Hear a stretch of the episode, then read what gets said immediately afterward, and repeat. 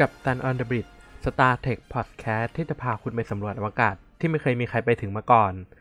และเราก็กลับมาพบกันอีกครั้งใน EP ที่ 6 ของรายการ Captain on the Bridge ของเรา โดย EP เนี้ยไม่ปล่อยให้รอนานเหมือน เหมือนช่วง EP 5 เนาะกว่าจะมี EP 5 ได้ผ่านไปเกือบเดือน นี่คือ EP 6 แล้ว แล้วเรามานึกขึ้นได้ว่าเราอะแนะนำตัวแค่ EP แรก EP เดียวเว้ย แล้วมันก็จะมี EP แรกมันคุณภาพต่ำมาก แล้วเราคิดว่าแบบเอ้ยหลายคนอาจจะเพิ่งได้มาฟังช่วงสัก EP 2 EP 3บางที่เราพูดเรื่อง Kelvin timeline บ้าง หรือว่า EP Picard ก็ขอแนะนำตัวใหม่อีกครั้งแล้วกันครับ ชื่อไม้เป็นผู้จัดรายการ Captain on the Bridge ครับ ก็จะคุยกับเราได้ผ่านทาง Twitter Account @cotbpod นี่แหละ แล้วก็มีแอค ทวิตเตอร์อันหลักก็คือกาโฮน้อย อันนี้ก็คือจะเป็นเรื่องทั่วไปเลยไม่ใช่แค่ Star t e ท h อย่างเดียว คือ Star t e ท h ก็จะมีพูดแหละอ่าบ่นนู่นนี่นั่นมากมาย แต่ว่าเวลาจะพูดอะไรที่เป็นสาระหน่อยทำเป็นคอนเทนต์เราก็จะคิดว่าเราจะเอามาลงแอคของกัปตันออเดพิดเป็นหลักมากกว่าแล้วอืม ก็ใครสนใจจะคุยก็ทักทายกันได้ทั้ง Twitter ทั้งสองช่องทางเนาะแล้วก็ยังไงวะ คืออย่างที่บอกไปเมื่อ EP ที่แล้วกับ EP พิเศษว่าว่า EP เนี้ยเราจะมาพูดถึง Star Trek พิขาดกันมากขึ้น เพราะว่าเขาฉายไปได้ 4 ตอนแล้ว นับจากตอนที่เราอ่าเทปที่เราอัดวันนี้ หลายคนก็น่าจะเคยได้ได้ดูแล้วแหละผ่าน Amazon ซึ่ง เดี๋ยวจะมา recap ละกันว่า เฮ้ยที่ผ่านมามันเกิดอะไรขึ้นในใน Star Trek Picard แล้วก็วิเคราะห์ ให้ฟังกันว่าแบบเฮ้ยมีปมอะไรน่าสนใจอะไรบ้าง อันนี้ต้องออกตัวไว้ก่อนเลยว่า EP 6 อันเนี้ย spoil Star Trek Picard ยับมาก ๆ คือ คือจะพูดแบบเยอะอะ detail ของของตอนหรือรายละเอียด ซึ่งใครที่ยังไม่ได้ดูอะไร Star Trek พิขาดเนี่ย อาจจะดรอปตอนนี้ไปก่อนก็ได้นะ แบบเอ้ยได้มาดูครบแล้วหรือค่อยมาฟังหรือเปล่า แล้วในระหว่างที่ยังไม่ได้ฟังเนี่ย ก็ไปไปย้อนฟังกับตันอดบิทอีพีเก่าๆ ก็ได้ แก้ขั้นเวลาไปก่อน จนกว่าจะพร้อมที่จะมาฟัง EP นี้ที่เราจะสปอยค่อนข้างเยอะ หรือใครที่ติดใจห้าวหารก็กดมาฟังได้เลยเราเราคิดว่ามันน่าน่าจะพอพอรับได้แหละไม่ไม่ได้ถึงขั้นแบบเสียอัตรสอะไรขนาดนั้น เราคิดว่ามันอาจจะดูสนุกขึ้นหรือเปล่าวะ ไอ้เข้าข้างตัวเองที่ไหนเออ นั่นแหละเอ้ยโทษทีเออแล้วก็อีกเรื่องหนึ่งคือ EP เนี้ย อาจจะมีไอบ้างกระแอมบ้างคือ ไม่รู้ทำไมจู่ๆก็แบบไอขึ้นมาก็ไปหาหมอแล้ว ไม่ตรวจตรวจอะไรวะตรวจเลือดแล้วอะไรไม่ได้เป็นโคโรนาเว้ยเออ นั่นแหละ อากาศเปลี่ยนมั้ง นั่นแหละสำหรับ EP นี้ EP 6 ของกัปตันออนบิท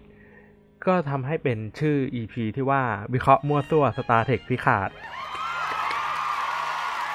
ที่บอกว่าเป็นวิเคราะห์มั่วซั่วก็เพราะว่า มันคือการเดาเว้ย คือการเดาอะเออคือคือมันไม่ใช่แบบสุ่มๆไปขนาดนั้น แต่มันก็มีอ่าแบ็กกราววิธีคิดที่เราอ่าคิดว่าน่าจะเป็นแบบนี้ก็เลยวิเคราะห์ออกมาในลักษณะนี้ แต่ว่ามันก็มั่วซั่วแหละ มันคือการเดาอะ คือทำไงได้ มันก็เป็นวิเคราะห์มั่วซั่วนั่นแหละ เออ วิเคราะห์มั่วซั่ว Star Trek พิขาด และก็อย่างที่ย้ำอีกรอบ spoil spoil สำหรับใครที่ดูแล้ว แล้วก็ฟัง อ่า podcast EP นี้แล้วเนี่ย คิดเห็นยังไงหรือว่าจะร่วมเดาเรื่องวิเคราะห์บ้าบอคอแตกอะไรเนี่ย ก็ทวีตมาได้ที่ hashtag cotbpod หรือ reply tweet เรามาก็ได้มาพูดคุยกันได้ เพื่อ จะได้แบบเอ้ยมีมุมมองใหม่ๆ เกี่ยวกับเกี่ยวกับเส้นเรื่องอันนี้มาคุยกัน แล้วก็เผื่อจะได้แบบเอ้ยมาเช็คกันว่าแบบเฮ้ยพอพิขาดฉายจบสิบตอนแล้วเนี่ย ไอ้ที่คุยกันเนี่ย มันตรงกันหรือเปล่า อันนี้ก็ว่าอีกที ถ้าเกิดพร้อมแล้ว ก็เข้าสู่ข่าวกันก่อน ช่วงอัปเดตข่าว ไอ้เฮียยังไม่เข้าเรื่องสักที แล้วมา เข้าช่วงอัปเดตข่าวกันก่อนเมื่อ EP 5 เนาะเราไม่มีช่วงนี้แบบสั้นกระตึงหนึ่งเพราะว่าอย่างที่บอกไม่ได้รวบรวมข่าวมาทำให้ EP เนี้ยเราก็เอาข่าวที่เกิดขึ้นในช่วงที่ผ่านมาเนี่ย มาเล่าแล้วกัน โดยเริ่มที่ข่าวแรก Star Trek Discovery Season 2 ออก Soundtrack ในรูปแบบแผ่นเสียงในวันที่ 6 มีนาคม โดยจะมีทั้งหมด 27 แทร็กจาก 39 แทร็กคือ ก็จะมีเพลงไม่ครบเท่ากับแบบซีดีแต่ว่าคุณภาพเสียงอะไม่ต้องพูดถึงดีไซน์แผ่นสวยดีไซน์แผ่นไวนิวอะสวยมาก ใครที่สนใจก็ตับจองกันได้ แต่ว่าเหมือนจะเป็นแบบยังไงวะเอ็กซ์คลูซีฟประมาณหนึ่งอันนี้ก็ไปหาลองกันดู น่าจะเป็นเฉพาะต่างประเทศมั้งข่าวที่ 2 Star Trek พิขาด The Last b e s t Hope นิยายที่ยึดกับโครงของซีรีส์พิขาดวางขายแล้วเมื่อวันที่ 11 กุมภาพันธ์ที่ผ่านมา สนุกไหมไม่รู้ เพราะว่าเรายังไม่ได้ซื้อมาอ่าน แต่ผู้แต่งเล่มนี้ก็คืออูน่าแมคคอแม็กซึ่งเขาฝากฝีมือไว้กับนิยาย Star Trek หลายเล่มมาก แล้วก็มีหลาย ๆ เล่มเลยที่ติดเบสเซลเลอร์ซึ่งบอกเลยว่าน่าจะหายห่วงกับคุณภาพงาน ข่าวที่ 3 Star Trek Picard season 1 Chapter 1 Soundtrack วางขายแล้วเมื่อวันที่ 7 กุมภาพันธ์ที่ผ่านมานี่เอง โดยขายผ่านอ่าอเมซอนเป็นแบบ digital download ใครสนใจก็ซื้อกันได้ แต่เตือนกันไว้ก่อนนิดนึงว่าชื่อ track ของมันเนี่ยแม่ง spoil มาก spoil แบบ spoil สัสๆ spoil ที่หาย เราคิดว่าแบบใครสั่งใครสอนว่าให้ตั้งชื่อ track แบบspoil ในเรื่องได้ขนาดนี้ เอาเป็นว่าใครสนใจก็ไปซื้อกันมาได้ครับ แล้วก็ข่าวที่ 4 Picard ซีซั่น2 เริ่มเดินหน้าโปรเจกต์แล้ว อันนี้เป็น Official เขาประกาศเองเลยก็คือออก art ออกมาเป็นแบบอ่าซีซั่น2 ประกาศแล้วนะ โดยตอนประกาศเนี่ยซีซั่น1 ยังไม่ฉายแต่ก็จากงานซีซั่น1ที่ออกมาคุณภาพตอนนี้ก็มั่นใจว่าซีซั่น2 น่าจะดีมากแน่ ๆ ข่าวที่ 5 Discovery ซีซั่น3 ยังไม่มีอะไรอัปเดต สิ่งที่เห็นในช่วงที่ผ่านมา มีแค่ทวิตเตอร์ของ Star Trek Discovery CBS อ่าเขาทวีตเรื่องประมาณว่าให้ตัดทีมสำหรับลง Away Mission แล้วก็เลยมีคนไปถามว่าเมื่อไหร่ซีซั่น3 จะมาวะ ไอ้ official ของเขาอะ่ะ ก็ตอบไปมันว่า ขอถ่ายทำเสร็จก่อนนะ เดี๋ยวจะมารีบอัปเดตให้ทุกคนฟัง ซึ่งเราคิดว่า มันน่าจะเป็นช่วงหลังจาก Star Trek ที่ขาดจบประมาณเดือนเมษา เราน่าจะเริ่มเห็นการพูดถึง Star Trek Discovery ซีซั่น3มากขึ้น แน่นอนว่าฉายผ่าน Netflix เหมือนเดิม ถ้าให้เดาตอนนี้นะ เราคิดว่าการถ่ายทำคงน่าจะเสร็จแล้วแหละมั้ง แล้วก็คงไปโฟกัสด้าน post production มากกว่า ข่าวสุดท้ายข่าวที่ 6 Star Trek ออนไลน์ครบรอบ 10 ปีแล้ว Star Trek ออนไลน์เป็นเกมที่ใช้อ่าเซตติ้งของโลก Star Trek แต่ก็มายำเนื้อหาต่างๆ เข้าด้วยกัน แล้วก็มีพยายามเขียนเนื้อเนื้อหาใหม่เข้าไปเติม โดยยืนระยะมาได้ 10 ปีแล้วเป็นเกมออนไลน์ เปิดให้เล่นฟรี ซึ่งตอนนี้คนก็ยังสามารถเข้าไปเล่นกันได้นะ มีการอัปเดตนะหาใหม่เรื่อยๆ อีเวนต์ต่างๆ อย่างก็มี Discovery เติมเข้าไป ซึ่งล่าสุด อะครบรอบ 10 ปีเขาก็มีการมาเยือนของตัวละครหลักจากซีรีส์นั่นก็คือ Seven of Nine ในลุคของซีรีส์พิขาด แล้วก็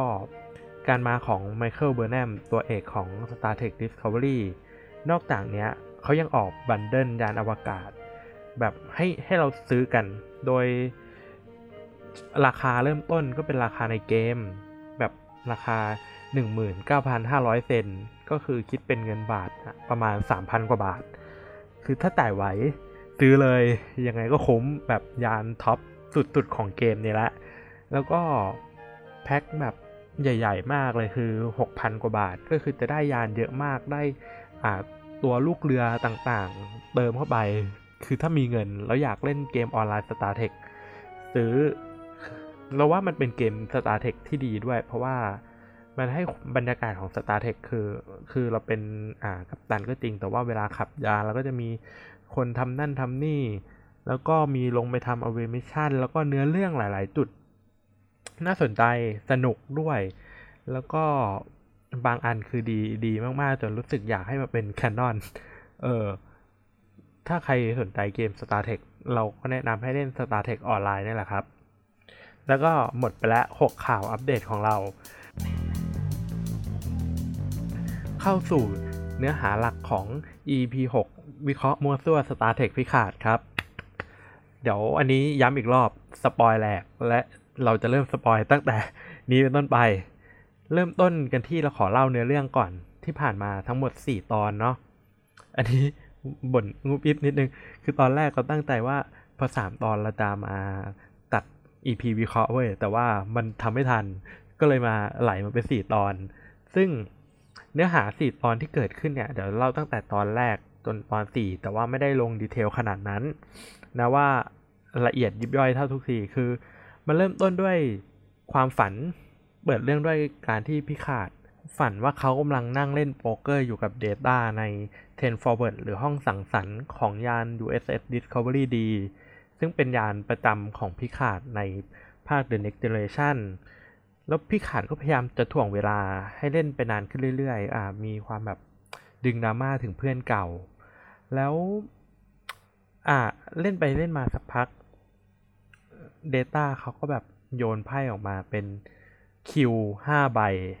พร้อมกับฉากหลังของ Ten Forward ที่เป็นดาวอังคารถูกระเบิด แล้วพี่ขาดก็ตื่นมาพบกับโลกแห่งความจริง ใช้ชีวิตเป็นเจ้าของฟาร์มองุ่น และ ทำไวน์นั่นคือการเปิดเรื่องของ Star Trek Picard ในตอนนั้น Picard ก็จะใช้ชีวิตอยู่กับ Romulan Romulan สองคน ชื่อ Laris กับ Zhaban Laris เป็นผู้หญิง Zhaban เป็นผู้ชาย โดยทั้งสองคนก็จะมีเหมือนเป็นแบบพ่อบ้านแล้วก็ผู้ช่วยในการทำฟาร์ม ดูแลฟาร์มอะไรแบบนี้ แล้ววันนั้นมันก็เป็นวันครบรอบเหตุการณ์ First Contact Day เดี๋ยวพูดถึงอีกทีนึงแล้วกัน แล้วโดยมีนักข่าวเขามาติดต่อสัมภาษณ์ Picard ซึ่งณนะตอนนั้นอะ Picard อะไม่ได้เป็นเจ้าหน้าที่ Starfleet อีกแล้ว ไม่ได้มีตำแหน่งใด ๆ เลย เป็นแค่เจ้าของฟาร์มธรรมดา นักข่าวก็มาสัมภาษณ์ท่านนายพล Picard ถึงเหตุการณ์ช่วยเหลือ Romulan จากซูเปอร์โนวาซึ่งเหตุการณ์นี้เราจะรู้จักมันครั้งแรกใน Star Trek ภาค 2009 Star Trek เอ่อ Star Trek ของ J.J. Abrams ที่ Spock พยายามจะใช้ Red Matter ช่วยอะไรวะใช้ Red Matter สร้าง black hole ดูดซูเปอร์โนวาเข้าไป ก็คือต่อเนื่องมาจากเหตุการณ์นั้น ก็มีการสัมภาษณ์ถึงพิขาดที่ช่วยเหลือโรมูลันต่างๆ จนลากเข้าสู่เหตุการณ์ในวัน First Contact Day ก็คือ วันที่ Android ไม่ใช่ Android Synthetic Life Form เกิดปัญหาขึ้นและก่อการจราจนขึ้นที่ดาวอังคาร โจมตีแฮกระบบความป้องกันของดาวอังคารและใช้โจมตีเข้าไปที่ตัวดาวอังคารโรงงานต่างๆ แล้วก็พลาเนเชียชิปยาซึ่งเป็นสถานที่ต่ออต่อยานต่างๆ จนพังพินาศ เป็นโศกนาฏกรรมครั้งใหญ่ แล้วก็เป็นเหตุที่ทำให้พี่ขาดลาออกจากตำแหน่งนายพล ซึ่งนักข่าว พยายามจะโยงเข้าสู่ประเด็นที่ว่า เพราะโรมูลานมีส่วนหรือเปล่าที่จะทำให้เกิดเหตุการณ์แบบนี้ขึ้นมา ซึ่งพี่ขาดมันก็จะมีความรับรับไม่ได้กับการที่ค่อนข้างไร้มนุษยธรรม ในมุมมองของเขาเรื่องการแบบไม่ช่วยเหลือผู้ประสบภัยต่างๆ แล้วก็เขาให้เหตุผลในการลาออกจาก Starfleet ว่า มันไม่ใช่ Starfleet อีกแล้ว องค์กรที่อยู่ตอนนี้ เพราะว่า ละเลยเจตจำนงเริ่มต้นของ Starfleet ที่พี่ขาดยึดมั่นก็คืออทำการทูตช่วยเหลือคน แต่ว่าอันนี้มันพยายามแบบกีดกันสิ่งต่างๆ แล้วก็ไม่ได้จะช่วยเหลือคนจริง ๆ หรือแบบทุกคนกำลังสูญเสียอ่าเขาเรียกว่าอะไรมนุษยธรรมในการการช่วยเหลืออสิ่งมีชีวิตอื่น ๆ แต่ในช่วงเวลาเดียวกันเนี้ยตอนที่พิขาดกำลังอาสัมภาษณ์กับนักข่าว มีเด็ก มีหญิงสาวคนนึงแบบกำลังหนีหัวซุกหัวซุน จากการถูกตามล่า นั่นก็คือ Dahj โดยจริง ๆ แล้วตอนเริ่มของ EP นี้เนี่ยมันพอตัด part ความฝันไปเนี่ยมันเขาจะโฟกัสเรื่องเด็กผู้หญิงคนหนึ่งที่อยู่กับแฟนในห้องพัก แล้วก็ถูกใครสักคนจู่โจมแล้วจู่ๆเหมือนเด็กผู้หญิงคนนั้นก็แบบผีเข้า สามารถแบบต่อสู้กับนักฆ่าได้ นั่นก็คือ Dahj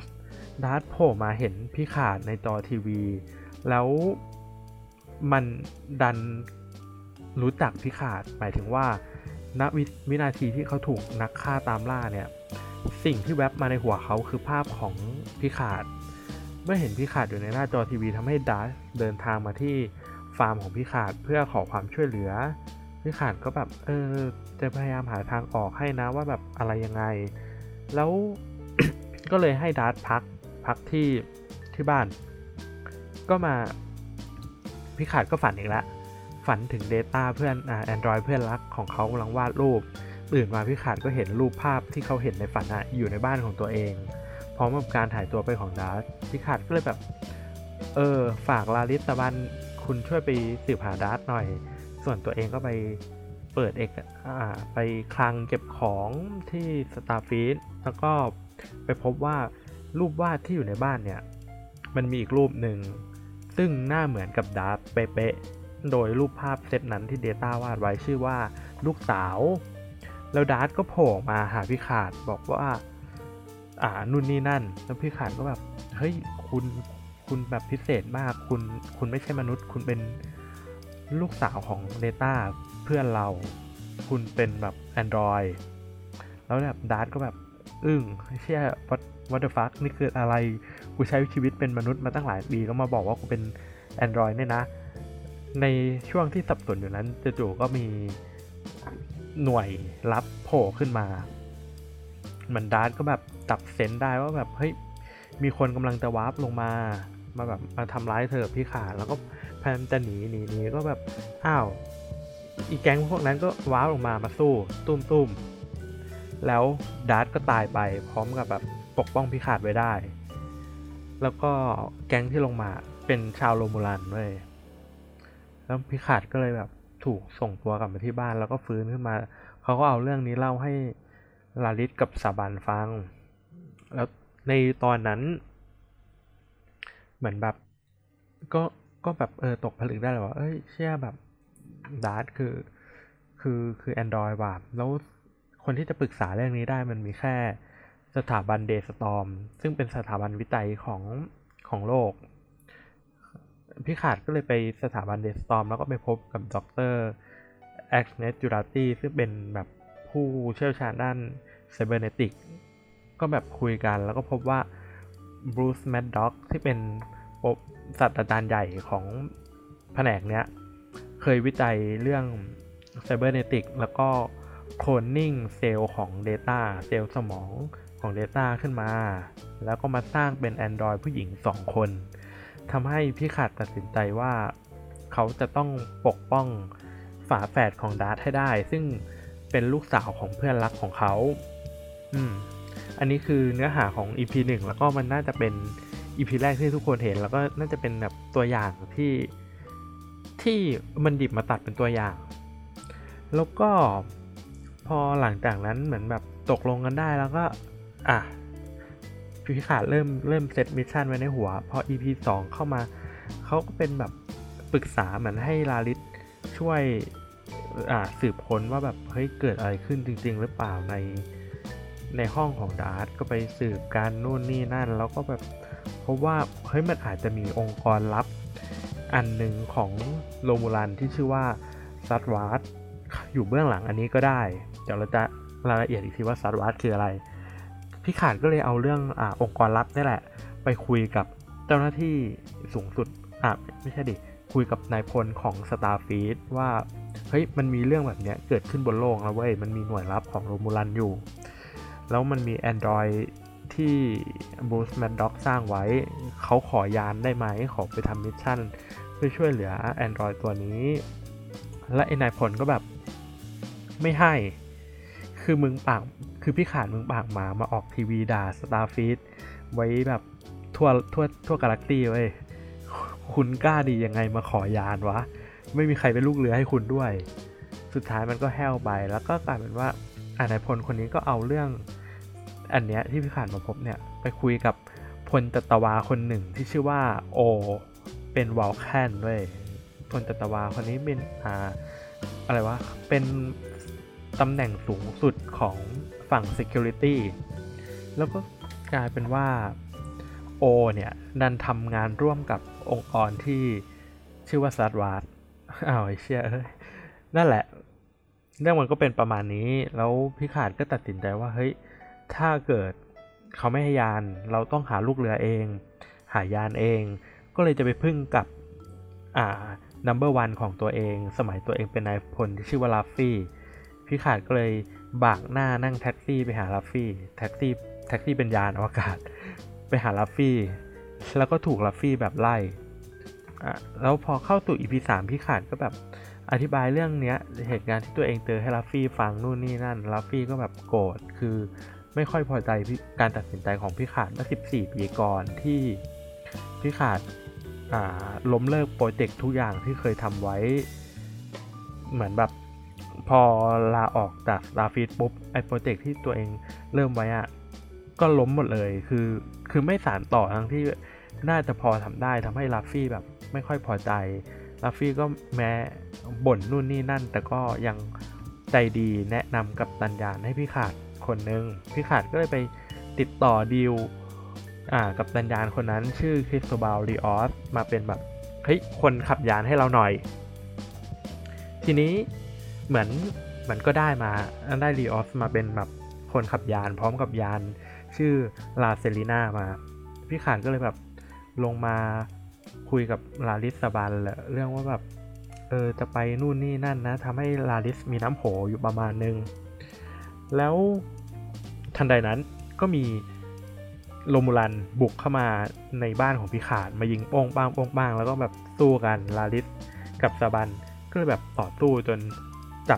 อ่าเออโลมูลันคนหนึ่งมาได้ คือเหมือนคนอื่นอะที่สู้กันอะถูกยิงตายก็เหลือไอ้ไอ้คนเนี้ยที่ยังไม่ตายก็ถูกจับมาตอนแรกก็ตั้งแต่ว่าจะทรมาน แต่ว่ามันก็ไม่ทรมานขนาดนั้น มันก็ถามข้อมูลเรื่องแบบการตัดสินใจใครเป็นคนอยู่เบื้องหลัง แกเป็นใครอะไรนู่นนี่นั่น ซึ่งตอนนั้นอะ อ่าดรแอคเนสตูราตี้ก็แบบเข้ามาที่บ้านด้วยภาวะในในขณะที่ทุกคนกำลังต่อสู้กันอยู่แบบงง แล้วก็ทำปืนลั่นใส่โรมูลันตายไปตัวหนึ่งตายไปคนหนึ่งเหมือนด็อกเตอร์ Jurati เขาบอกว่าพลจัตวา Oh เนี่ยมาหาเขาที่สถาบันแล้วซักถามเขาเรื่องเกี่ยวกับ Picard ต่างๆทำให้ Jurati มองว่าแบบเฮ้ยมันมันมีเรื่องอะไรบางอย่างเกิดขึ้นว่ะขอมาอยู่กับ Picard ด้วยได้ไหม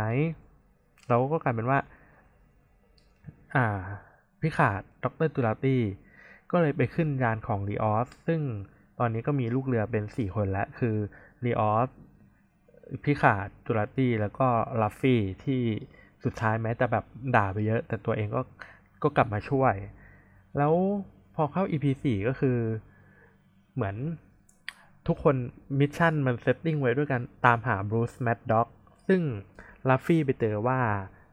Bruce ไปอยู่ในพื้นที่ที่เรียกว่า Freecloud ก็คือคล้ายๆกับ เนบูล่ามั้ง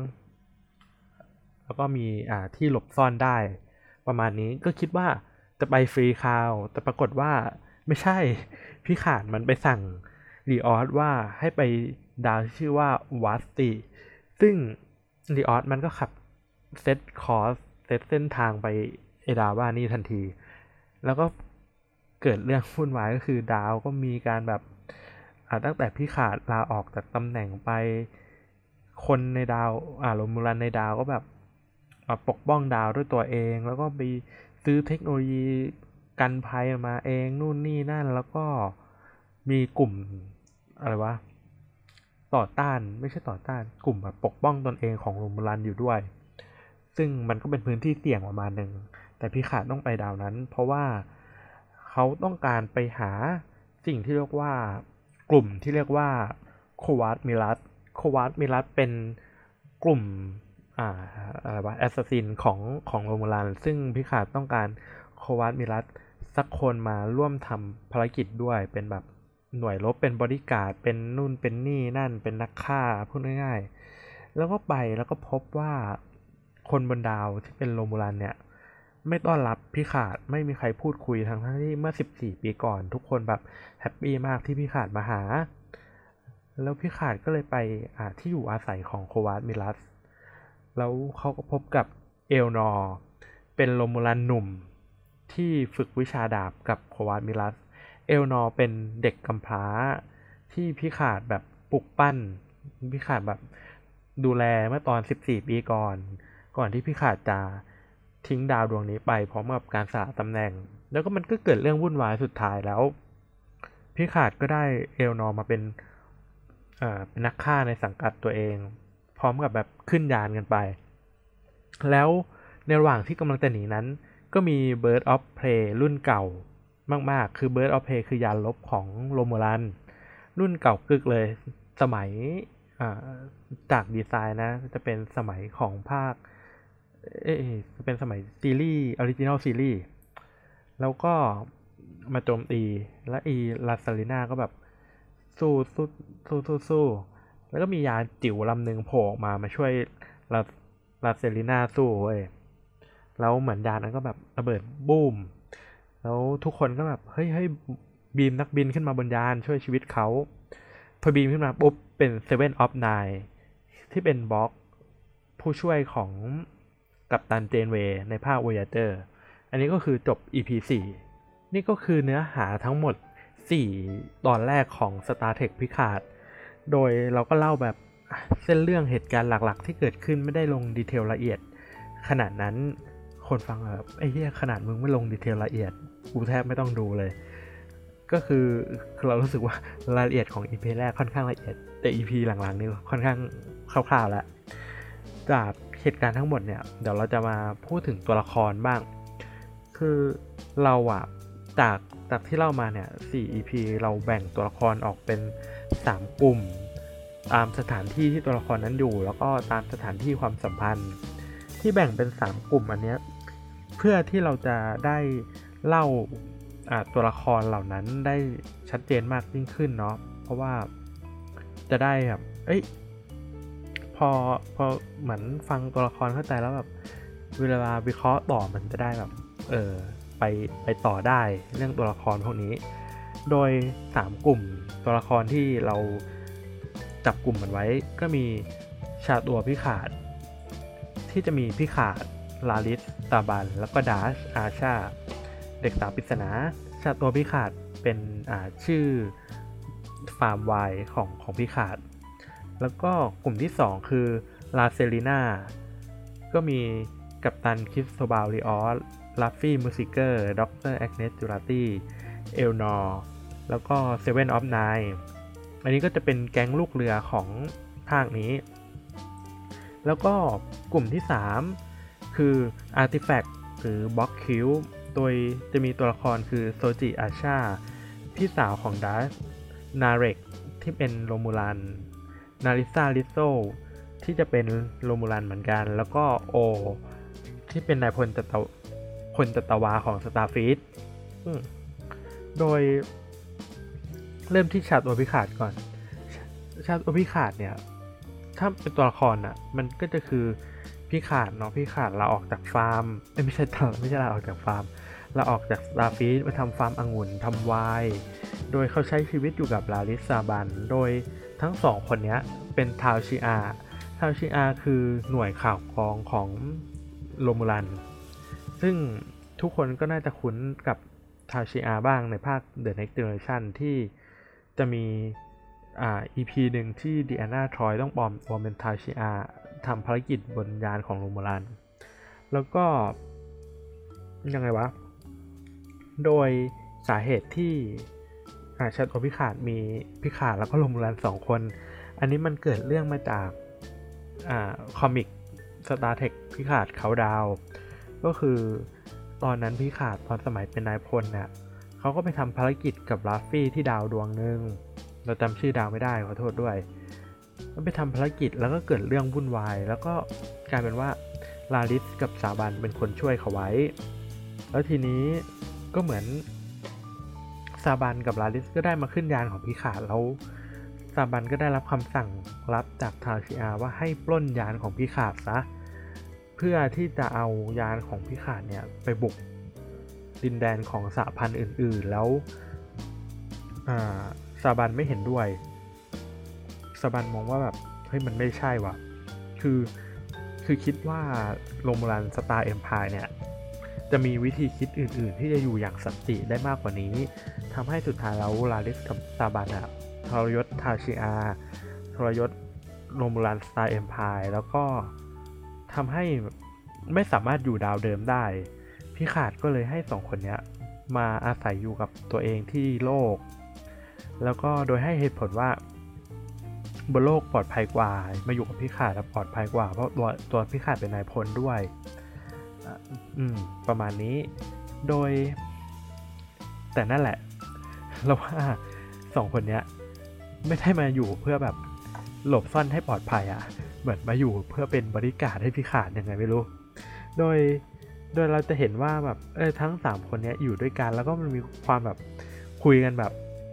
สาบันก็เป็นพ่อบ้านที่ดีอ่าเชื่อฟังพี่ขาดให้เหตุผลให้ข้อมูล ส่วนลาลิสก็จะเป็นแม่บ้านที่ช่วยช่วยทุกอย่างได้ แต่ว่าลาลิสก็จะเป็นคนที่แบบยังไงวะเถียง Picard เถียง Picard เถียง Zhaban แล้วก็ด่าทุกคนได้ ซึ่ง มันมันเป็นอ่าอะไรวะความสัมพันธ์ที่น่าสนใจดี สนุกด้วย แล้วก็วันหนึ่งก็มี Dahj เด็กสาวปริศนา เข้ามาขอความช่วยเหลือจากอ่าพวกแก๊งที่อยู่ในไร่ไวน์อันนี้ โดย Dahj เนี่ย จากข้อมูลที่ออกมาก็คือวิเคราะห์ว่าเป็นลูกสาวของ Data เป็นหนึ่งใน Android ที่ Bruce Maddox สร้างขึ้น แต่ดาร์ตก็ตายไป อันนี้คิดซะว่าดาร์ตตายนะ คือเราไม่กล้าฟันธงหรอกว่าดาร์ตตายอะ่ะ แม่คือในเรื่องมันก็ก็ตายอะ่ะ แต่แต่นั่นแหละไม่อยากฟันธงก่อนนะตอนนี้อะไรก็เกิดขึ้นได้ แล้วก็กลุ่มที่ 2 คือยาน La Sirena ซึ่งยาน La Sirena เนี่ยมีตัวละครคือ อ่า กัปตันยาน Cristóbal Rios ซึ่ง เขาได้รับการติดต่อจาก Picard ให้มาจ้างงาน โดยผ่านการแนะนำของ Raffi โดย Rios เนี่ย background เขาเป็น first officer ของยานที่ชื่อว่า USS If Majid แล้วเขาถอนตัวจาก Starfleet เพราะว่าทำภารกิจแล้วกับตันของยานอะตายอย่างเสียชีวิตอย่างสยดสยอง ตามที่เขาพูดไว้ก็คือหัวระเบิดต่อหน้าเขา แล้วก็ภารกิจเนี้ยถูกปกปิดข้อมูลแม้แต่นายพลระดับพิขาดยังไม่เคยรู้ว่ามันมีเรื่องแบบนี้เกิดขึ้นมาก่อน อันนี้เล่าเสริมนิดนึงคือยานของยานเก่าของรีออสอะชื่อว่าอิฟมาจิตซึ่งอิฟมาจิดเนี่ยมันมาจากชื่อของอามัดอิฟมาจิดเป็นนักภูมิศาสตร์ และก็นักทำแผนที่ชาวอาราเบียน เมื่อยุคกลางศตวรรษที่ 15 เว้ย เก๋ปะวะตั้งเอาชื่อ ก็คือเขาเอาแบบชื่อของนักเดินทางในยุคนั้นมาสร้างเป็นยานเนาะแล้วก็ผลงานของคุณอามัดอิฟมาจิดเนี่ย คือการค้นพบเส้นทางทางทะเลของโปรตุเกสกับอินเดีย เหมือนเส้นทางที่เดินเรือมาทำการค้ากันได้เว้ยก็เป็นนักสำรวจในยุคนั้นที่มีชื่อเสียง อืม โดยลีออสเนี่ยเขามีความสัมพันธ์บางอย่างกับลัฟฟี่ ซึ่งก็ไม่รู้เหมือนกันว่าว่าอะไรแต่ว่ามันก็เหมือน เหมือนมันมีอะไรลึกซึ้งประมาณหนึ่งที่ที่คนดูยังไม่รู้แล้วเหมือนแบบไอ้สองคนนี้ไปรู้จักกันมาได้ยังไงแล้วทำไมมาดูทันกัน ซึ่ง Raffi เนี่ยเป็น first officer ของนายพล Picard คาแรคเตอร์ของ Raffi ก็คือจะเป็นคนที่พยายามจะ คิดตรงข้ามกับ Picard เพื่อเช็คความเป็นไปได้อื่น ๆ ที่ที่อาจจะมองข้ามกันไปทั้งคู่ โดยตำแหน่งเก่าของลัฟฟี่เนี่ยเขาจะอยู่ในชุดสีเหลือง เป็น First Officer ที่ใส่ชุดเหลือง ถ้านึกภาพก็จะเป็นอะ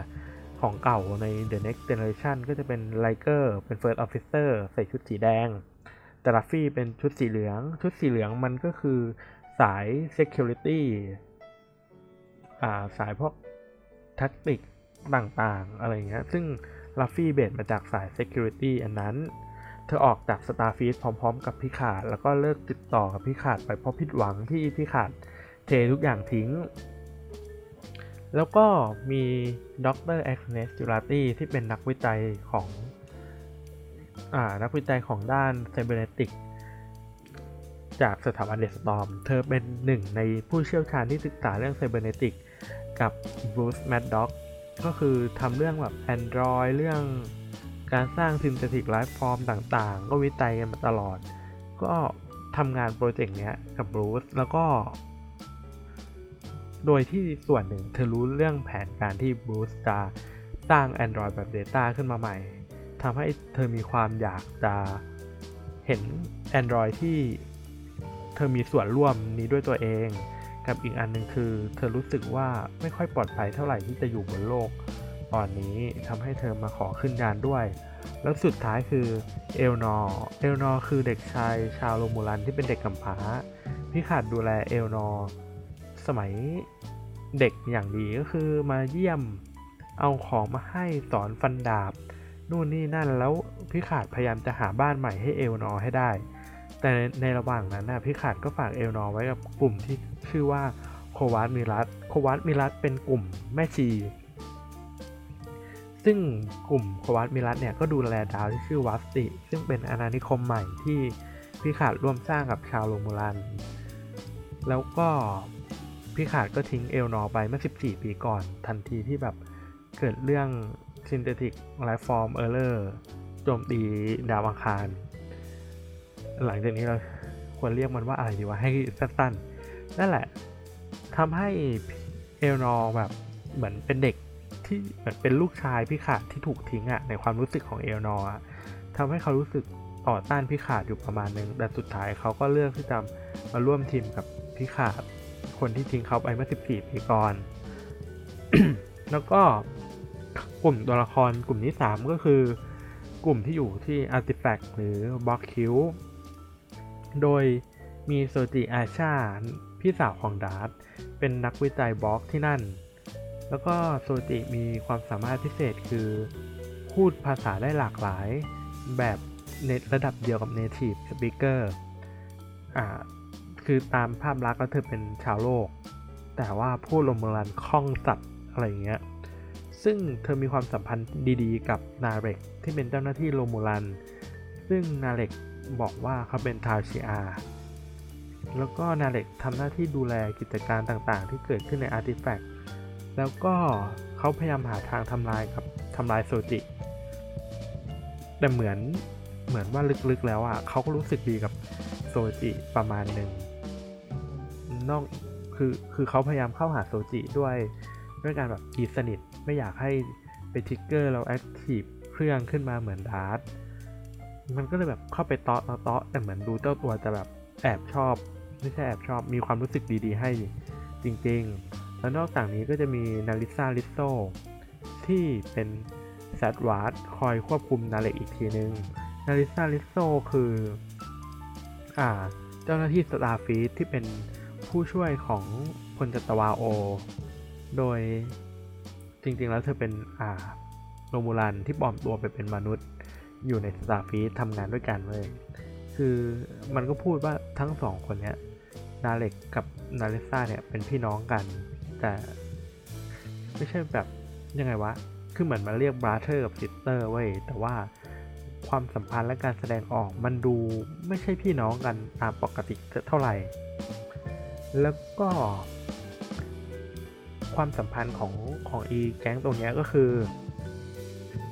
Commander ไอ พลจัตวาโอที่เป็น Vulcan เนี่ย ออกคำสั่งให้ Narissa มาคุม Narek อีกทีหนึ่งในการทำภารกิจที่อยู่ที่ Artifact นั่นก็คือการทำลาย Soji แล้วก็การสืบเรื่อง Romulan กลุ่มหนึ่งที่ถูกทำให้เป็น Borg แล้วไม่กลับคืนสภาพเดิม อันนี้คือคือ mission ที่ Narek ได้รับ แล้วก็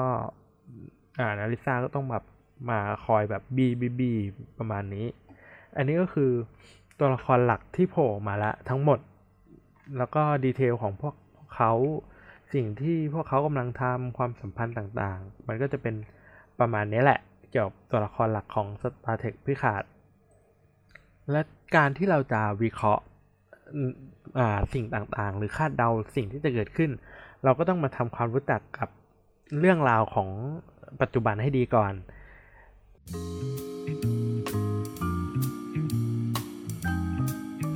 อะอย่างที่เล่าไปแล้วเล่าคร่าวๆไปแล้วว่า 4 EP เกิดอะไรขึ้น ตัวละคร 3 กลุ่มพวกนี้ character มันคืออะไรหน้าที่อะไรอ่าเจออะไรมา เราก็มาเล่าอีเวนท์ที่เกิดขึ้น โดย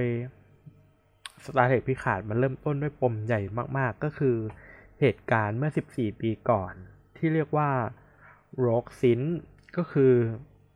Synthetic Life Form เกิดการคลุ้มคลั่ง แล้วก็ hack ระบบของ Utopia Planitia Shipyard ที่อยู่ในดาวอังคาร Utopia Planitia เนี่ยมันคืออโรงงานต่อยานแล้วก็โรงงานต่างๆของสหพันธ์เป็นโรงงานที่ใหญ่ที่สุดไอ Synthetic Life Form พวกนี้ก็ hack ระบบโดยอ่าซินเทติกตัวนั้นน่ะชื่อ FA เขาก็แบบ hack ระบบนู่นนี่นั่น แล้วก็ยิง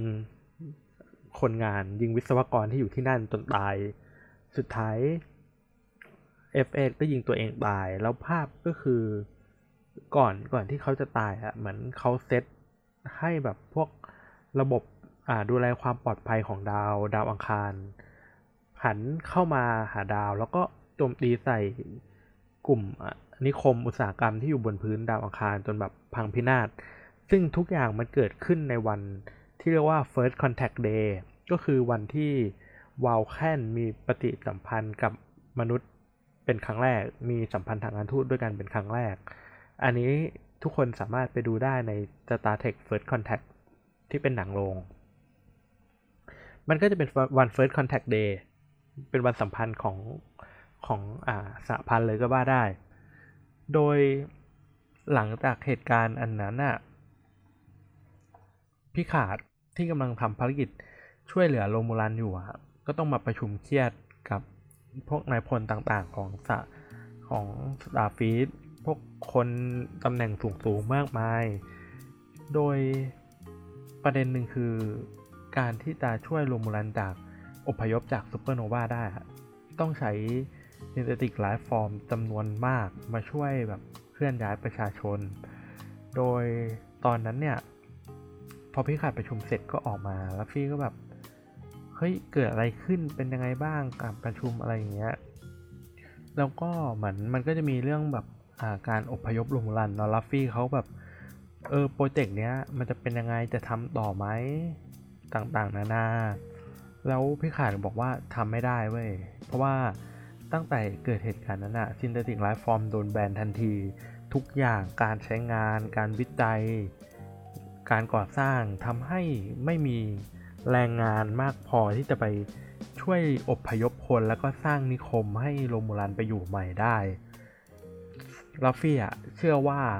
เหตุการณ์เนี้ยเกิดขึ้น เพราะ Tal Shiar hack ระบบของ Synthetic Life Form แล้วก็ก่อเหตุแบบระเบิดดาวอังคาร ระเบิดโรงงานของดาวอังคารทิ้ง ไม่ใช่แบบ code error เหมือนอย่างที่สรุปข่าวมากัน แต่ว่า Picard อะไม่ปัดตกประเด็นนี้ไป Picard บอกว่าแบบ Romulan ไม่น่าทำแบบนี้ ทั้งที่มีคนกำลังจะช่วยเขานะ แล้ว Raffi ก็แบบ เออเออก็ได้วะภารกิจนี้น่าจะทำต่อได้นะ เพราะว่าต่อให้ไม่มีพวก Synthetic Life Form อะถ้า Starfleet ออกคนเข้ามา มันก็น่าจะทำกันต่อได้ อืมแล้ว Picard ก็เปิดเผยว่าคนใน Starfleet ไม่มีใครอยากช่วย Romulan เลย เขาก็เลยของขึ้นเว้ย พูดใส่หน้าที่ประชุมไปว่า คุณจะทำภารกิจช่วยเหลือ Romulan ต่อ หรือจะรับใบลาออกของ Picard สิ่งที่เกิดคือทุกคนในนั้นรับใบลาออกของ Picard เว้ยทำให้ โปรเจกต์การช่วยเหลือของโรมูลันจาก Starfleet อะล้ม แล้ว Picard รู้สึกว่าเขาหมดปัญญาเขาไม่มีศักยภาพมากพอที่จะช่วยโรมูลันได้แล้ว Raffi ก็ผิดหวังมากในจุดนี้ เพราะว่าแบบเฮ้ยมากันถึงขั้นเนี้ย มันก็ต้องมีทางอื่นสิอะไร แต่ว่านั่นแหละสุดท้าย มันก็พังพินาศทุกอย่างสิ่งที่คิดการแบบช่วยเหลือคน ความสัมพันธ์เอ่ยอะไรเอ่ย คือมันก็แบบมีการช่วยเหลือคนออกมาได้ส่วนบางส่วนแหละ แล้วมันก็จำเป็นที่จะต้องสร้างนิคมต่างๆ ให้มันแบบพร้อมอยู่อาศัยไงคือเหมือนเอา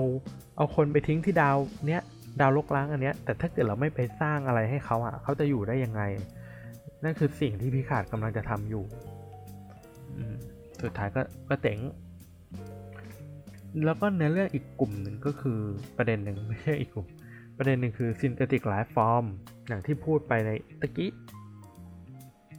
synthetic life form คือคำเรียกรวมๆของสิ่งมีชีวิตประดิษฐ์ อันนี้รวมทั้ง Android อย่าง Data ด้วย เป็น synthetic life form ทั้งหมด โดย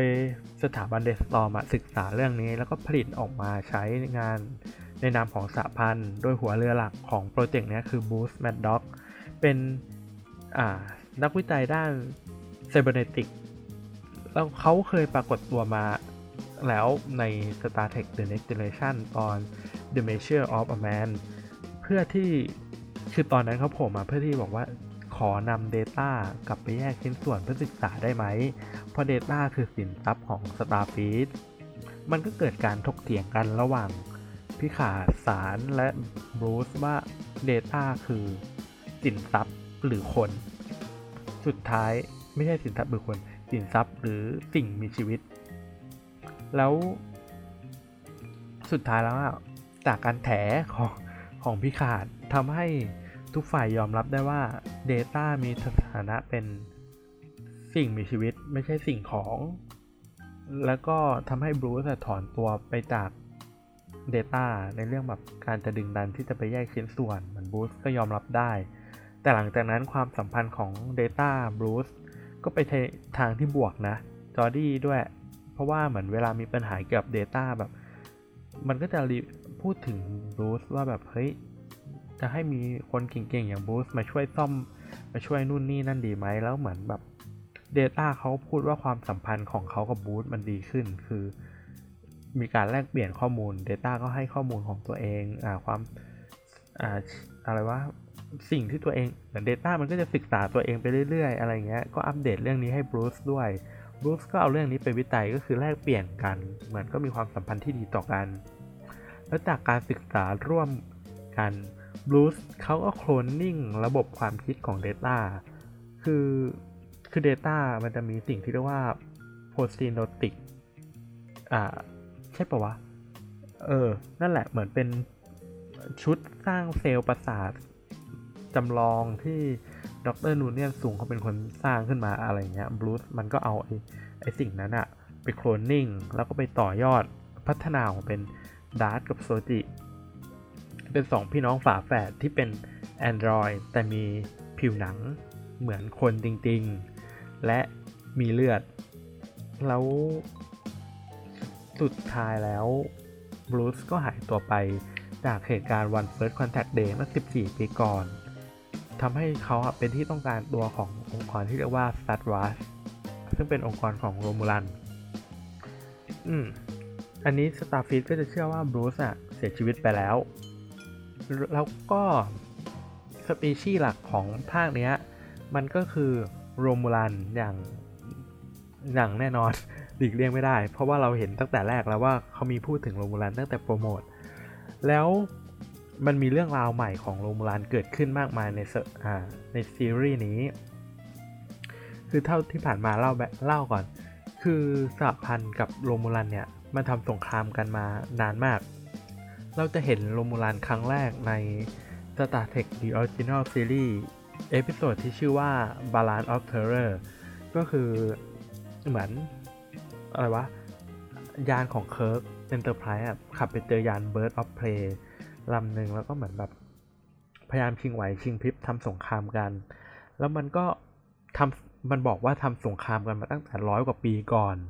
ตั้งแต่สมัยที่ยังไม่มีการสื่อสารแบบชิปทูชิปก็คือยังแบบไม่สามารถส่งภาพและเสียงไปยังยานที่ตัวเองระบุได้ คือยังทำได้ไม่ดี อ่ายังยังสื่อสารแบบเห็นหน้ากันไม่ได้ แล้ว วันนั้นก็เป็นครั้งแรกที่ทางสหพันธ์ได้เห็นหน้าโรมูลานเว้ย ก็คือจะมีหูแหลมๆเหมือนวอลแคนเลย ซึ่งไม่โคตรไม่ make sense ไอ้เหี้ยโทษที ไม่ make sense สัดตัด คือความตั้งใจของ EP นั้นมันคือการที่ทำให้ทุกคนไม่ไว้ใจกับสป็อกที่เป็นวอลแคนแล้วอ่าโรมูลันก็เป็นหูแหลมเหมือนวอลแคนแล้วแบบพอเวลาเกิดเรื่องต่างๆขึ้น หรือสป็อกทำพลาด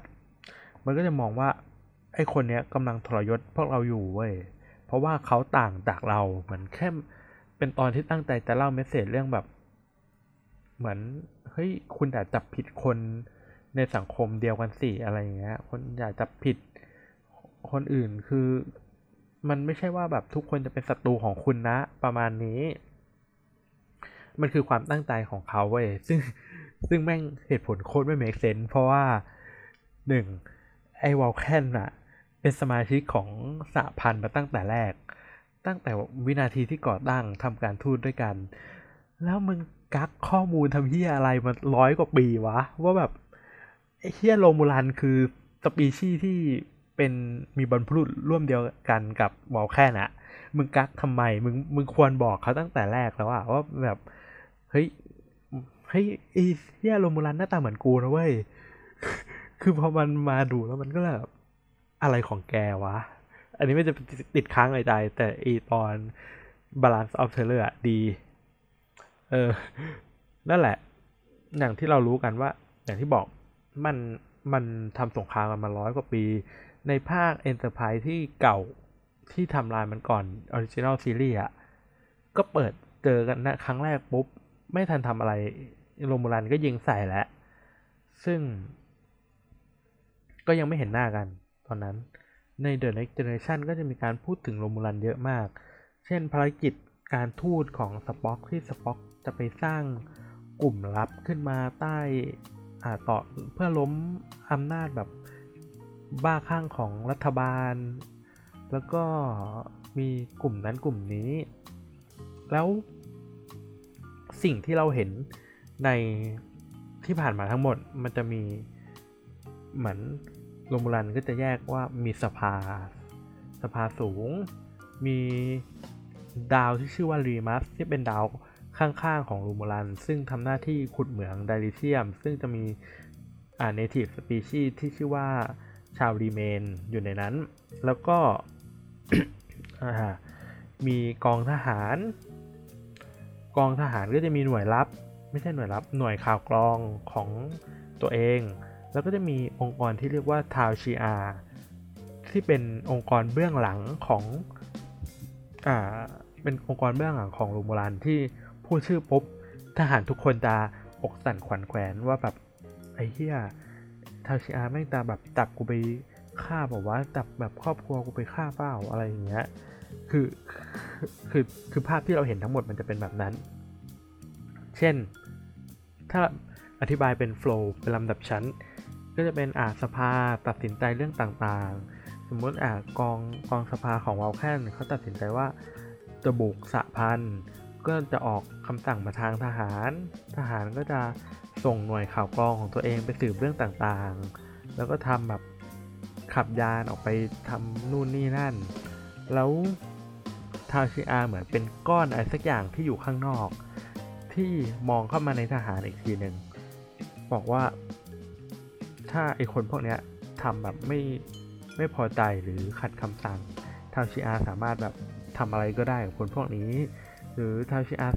ก็จะมีมิชชั่นของตัวเอง ซึ่ง ความเชื่อของสหพันธ์สหพันธ์เชื่อว่าทาวชิอาคือหน่วยลับของโรมูลัน แล้วมันก็ได้รับการเฉลย ใน Star Trek พิขาดจากปากคำของลาริสที่เป็นโรมูลันว่า ไอ้เหี้ยนั่นคือสิ่งที่พวกเราอยากให้สหพันธ์เชื่อ คือโรมูลันอะแม่งแปะคำว่าหน่วยลับไปในทุกๆทที่อยู่แล้ว และสหพันธ์อะก็เห็นว่าหน่วยลับหน่วยลับหน่วยลับไอ้เชี่ยแม่งต้องเป็นหน่วยลับแน่ๆคือจริงๆแล้ว กูเป็นหน่วยหน่วยลับที่ทุกคนรู้ว่ามีจริงอะ เหมือนเหมือนที่ทุกคนรู้ว่า โลกนี้มีองค์กรที่เรียกว่า FBI องค์กรที่เรียกว่า CIA แต่ไม่รู้ว่าเขาจะทำงานกันยังไง อืม นั่นแหละ นั่นคือสิ่งที่เรียกว่าทาวชีอาแล้วลาริสกับซาบันก็จะเป็นอดีตทาวชีอาก็จะมีความแบบความสามารถทางการทหาร มีการใช้เทคโนโลยีต่างๆ ที่ทหารชาวบ้านชาวช่องเขาแบบไม่มีแล้วก็มี มีสายหรือรู้ข้อมูลเกี่ยวกับเรื่องสหพันธ์ดีมากๆอืมมากมากกว่าที่คนสหพันธ์คิด อันนี้ก็จะเล่าเรื่องในพิขาดเนาะใน EP 2 เหมือนพิขาดกับลาริสอะก็ไปสืบดูที่ห้องของห้องของดาร์สว่าเกิดอะไรขึ้น แล้วลาลิสนางก็แบบหยิบอุปกรณ์ชิ้นหนึ่งออกมา ชื่อว่าเครื่องตัดเรียงโมเลกุล เครื่องตัดเรียงโมเลกุลตกค้าง โดย อุปกรณ์ชิ้นนี้พิขาดก็แบบบอกว่ามันผิดกฎสาพันธ์นะลาลิก็แบบอ้าวเหรอ คืออุปกรณ์ชิ้นนี้มีหน้าที่คือเหมือนฉายแสง แล้วก็จะรวบรวมโมเลกุลที่อยู่ในในอ่าในสภาพแวดล้อมอันนั้นอะสร้างภาพขึ้นมาภาพจำลอง แล้วก็สามารถแบบเออดูได้กรอได้ว่าแบบเกิดอะไรขึ้นต่างๆ นานาอ่าถ้าเกิดใครเคยเล่นเกม The Division ของค่าย Ubisoft อะ มันจะมีสิ่งที่เรียกว่าอ่า Echo เหมือนสร้างภาพจำลองจากสถานที่ ซึ่งมันก็ใกล้เคียงกัน แล้วเหมือนพี่ขายก็บอกว่าสาพันอะมองว่าอุปกรณ์ชิ้นนี้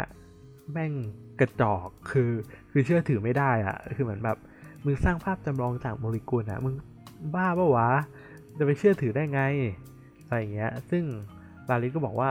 นั่นก็คือสิ่งที่ชาวโรมูลันอะอยากให้สหพันธ์เชื่อ คืออุปกรณ์มันใช้งานได้จริงเว้ย แต่ว่าทุกสิ่งทุกอย่างที่เรารู้เกี่ยวกับโรมูลันอะคือการหลอกลวง เหมือนเหมือนเป็นอ่าสตาร์เพกวิขาดผุดสิ่งที่ที่ทำให้ให้เราอะที่เคยดูภาคเก่าๆอึ้งแบบไอสัตว์เรื่องโรมูลันอะกูเชื่ออะไรมึงได้บ้างวะ ที่มึงเล่ามาทั้งหมดอะประมาณเนี้ยนั่นก็คือ ความตั้งใจของของของชาวโรมูลันล้วกันที่ตั้งแต่ว่าจะทำให้ศัตรูไม่รู้ว่าจริงๆแล้วเบื้องลึกเบื้องหลังของระบบสังคมเขาเป็นยังไง แล้วมันก็อย่างที่เล่าไปตอนต้น มันมีกลุ่มที่เรียกว่าซัตวาชซัตวาชเนี่ย เป็นภาษาโรมูลันที่แปลว่าความตาย แต่มันมันคือรูปสุภาพของคำว่าความตายคือ คือจะบอกว่าอย่างไรมันจะใช้คำว่าความตายอย่างอ่อนโยนเหรอหรืออะไรสักอย่างแต่มันก็คือความตายนั่นแหละ แต่เป็นรูปสุภาพ โดยซัตวานเนี่ยมีหน้าที่ คือคืออย่างทาวชีอามันคือหน่วยข่าวกรองแล้วทุกคนจะรู้ว่าทาวชีอามีตัวตนจริง แต่ไม่รู้ว่าการทำงานยังไง แต่ซัตวานคือหน่วยที่ไม่มีใครรู้ว่ามันมีจริงหรือไม่มีจริง หรือมันเป็นแค่ความเชื่อ แม้แต่ในทาวชีอาด้วยกันเองเนี่ยยังมีคนที่เชื่อและไม่เชื่อ อย่างซาบันที่เป็นโรมูลันผู้ชายที่อยู่กับพิคาเนี่ยซาบันอะจะไม่เชื่อว่าสัตว์วัดมีจริงสถาบันจะมองว่ามันแบบ มันคือหุ่นฟางที่เอาไว้หลอกแบบพวกคนที่มาสมัครเข้าทาคนที่ถูกทาบทามให้เข้ามาเป็นทาวชีอาหรือหน่วยฝึกหน่วยรับต่างๆ แต่ว่า ลาริสเชื่อว่าสัตว์วัดมีจริง เพราะว่า เคยได้ยินจากพ่อแม่ที่เมา พูดถึงภารกิจของ Zhat Vash คนที่แบบถูก Zhat Vash ทำให้หายไปหรือ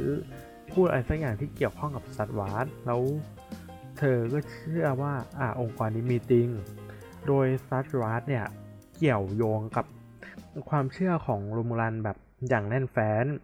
โดย Laris ก็เสริมว่าโรมูลันแล้วจริงๆอะ มันอย่างที่ที่คนรู้อ่าโรมูลันมีเทคโนโลยีด้านวิศวกรต่างๆแบบทำยานแบบหายตัวได้ทำนู่นทำนี่ได้ทำคอมพิวเตอร์ได้ แต่ว่า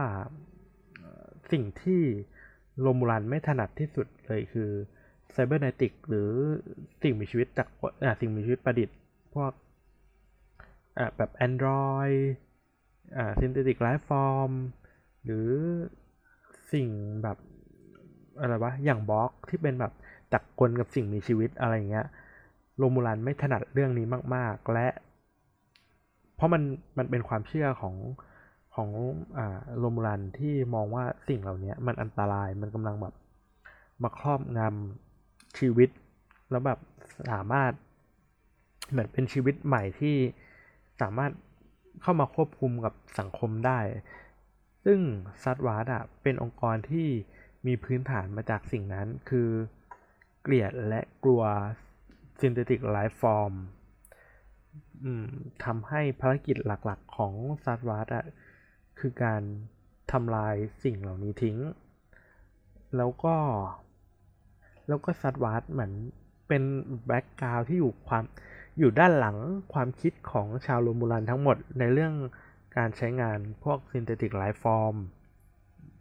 นั่นคือนั่นคือองค์กรที่เรียกว่า Zhat Vash โดยตอนนี้ตัวละครที่เปิดเผยว่าเป็น Zhat Vash ก็คือ Narissa Rizzo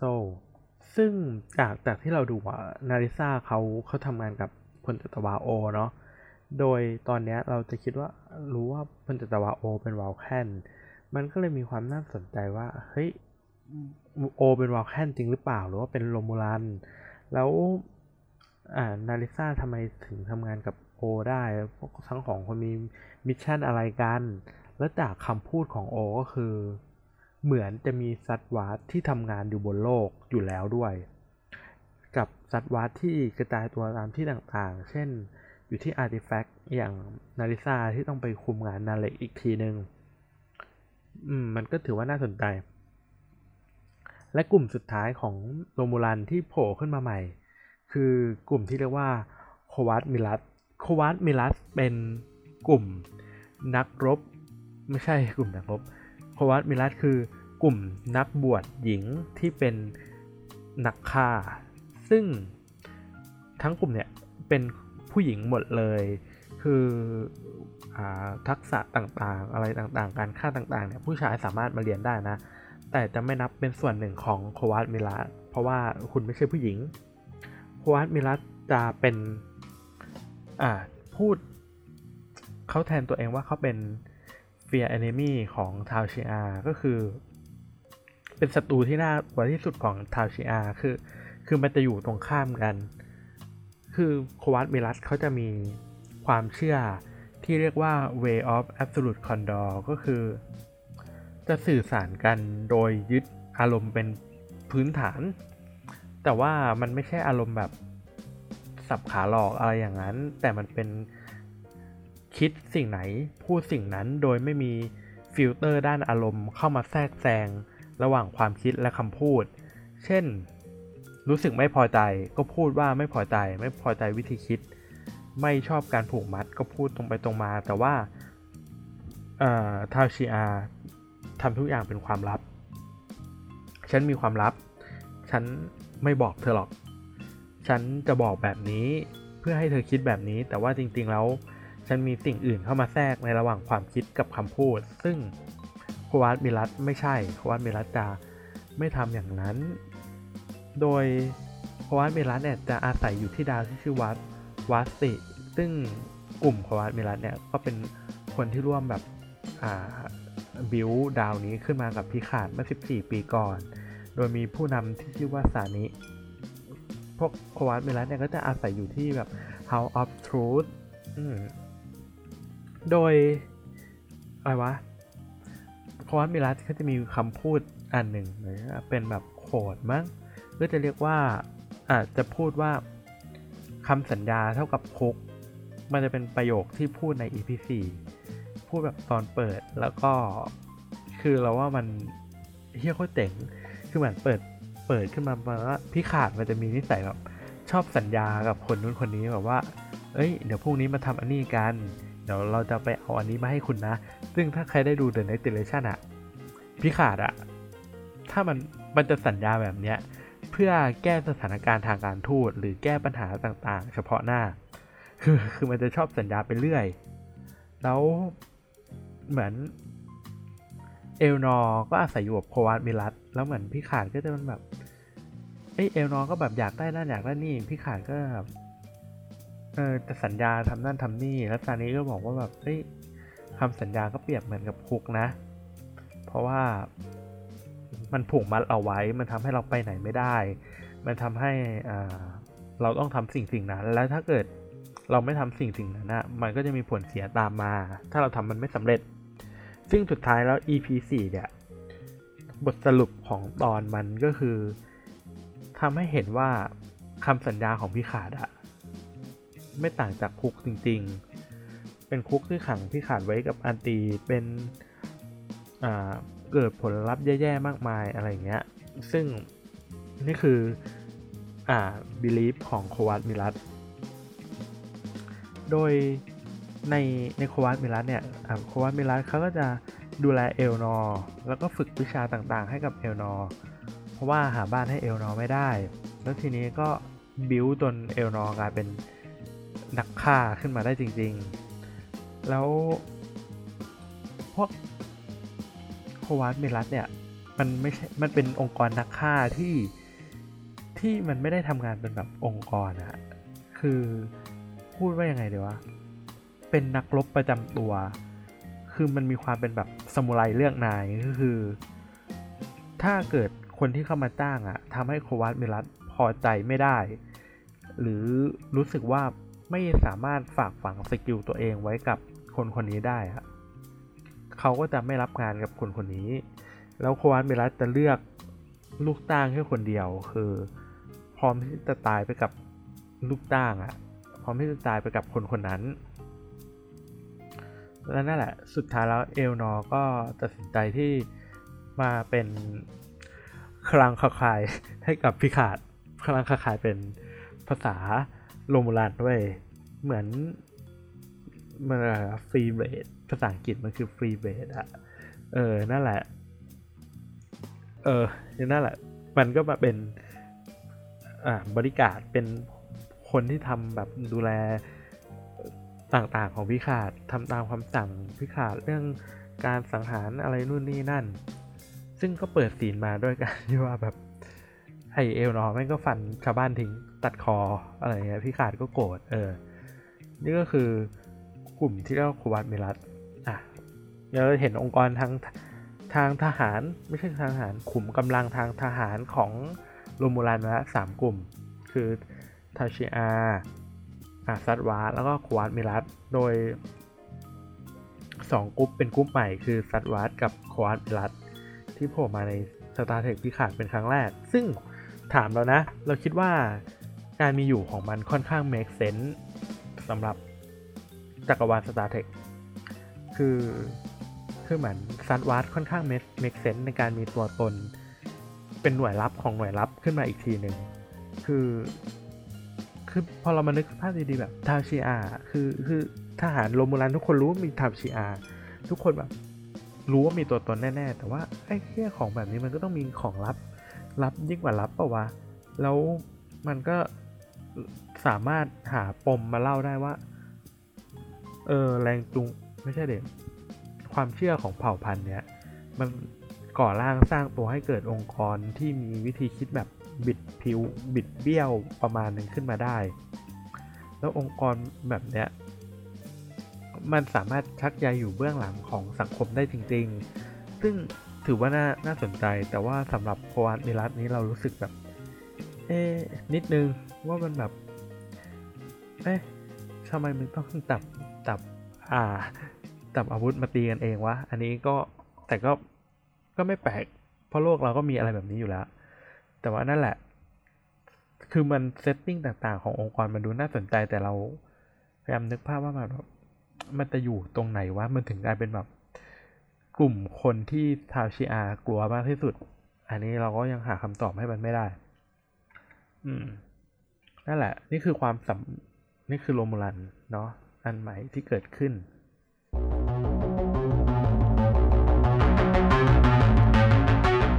อะ อย่างที่เล่าไปเราเล่าอะไรไปบ้าง เราเล่าเนื้อเรื่อง4 EP แรก เราเล่าตัวละคร ตามกลุ่มต่างๆ ตามสถานการณ์ที่เกิดขึ้นตามสถานที่ที่อยู่ของตัวละครนั้นๆ ว่าเอ้ยแบบแบ็กกราวของตัวละครต่างๆ เป็นยังไง พวกเขาทำอะไรบ้าง เราเล่าเรื่องอ่าไอ้นี่ไปแล้วนะ14 ปีก่อน ที่เป็นปมใหญ่สุดของซีรีส์แล้วก็ Synthetic Life Form กับ Boost Mad Dog อั อันนี้ใครอยากรู้เรื่อง Boost เพิ่มก็ไปดูใน Star Trek The Next Generation EP The Measure A Measure of a Man แล้วก็เล่าเรื่อง Romulan ไป เป็นแบบของใหม่ที่เกิดขึ้นใน Star Trek Picard เกี่ยวกับ Romulan ทั้งหมด เออ เราก็จะเข้าสู่ part ที่เรียกว่าวิเคราะห์ได้จริงๆสักที และเข้าสู่ part วิเคราะห์มั่วซั่วนะครับเหี้ยเหมือนที่ผ่านมาไม่ได้เข้าเรื่อง คือมันก็เข้าเรื่องเว้ยมันคือการเล่าเรื่องปูพื้นฐานสำหรับการ spoil เนาะการที่แบบฟังแล้วแบบเฮ้ยจะได้วิเคราะห์กันเผื่อทุกคนหลงลืมอะไรไปบ้าง หรือถ้าเราหลงลืมอะไรเข้ามาทักกันได้หลังหลังฟังจบแบบรีพายทวิตเตอร์หรือแฮชแท็กก็ได้ มาวิเคราะห์กันก่อน เริ่มที่ประเด็นแรก ประเด็นแรกเราให้ความสนใจกับ อ่าอะไรวะ ดัชกับโซจิ เราคิดว่าคือสองคนนี้มันเป็น Android เนาะแล้วการที่มีอยู่ของมันอะเราว่าบรูซเป็นคนที่เก่ง แต่ว่าบรูซไม่น่าจะเป็นคนเดียวที่สามารถทำ Android อ่าอันนี้ขึ้นมาได้ คือคือไม่สามารถเป็นคนคนเดียวที่สร้าง Android ฝาแฝดคู่เนี้ยที่มีศักยภาพขนาดเนี้ยขึ้นมาได้เอง เราคิดว่าบรูซน่าจะมีคนอื่นเข้ามาร่วมสร้าง อันนี้อาจจะเป็น Starfield หรือเปล่า หรืออาจจะเป็นองค์กรภายนอกที่ต้องการแบบสร้าง Android แบบ Data ไหมหรือ หรืออีกประเด็นหนึ่งคือก่อนที่ Data จะตายใน Star Trek Nemesis Data กับ Bruce ศึกษากันว่าจะสร้างลูกของ Data ขึ้นมาทำให้เหมือนแบบอะทั้งสองคนช่วยกันสร้าง อันนี้แล้วก็ Data ก็มาตายไปซะก่อนหรือเปล่า ก็เลยเกิดออกมาเป็น 2 คนนี้อะไรแบบนี้ ถ้าเกิดทุกคนเคยดู The Next Generation มันจะมี EP หนึ่ง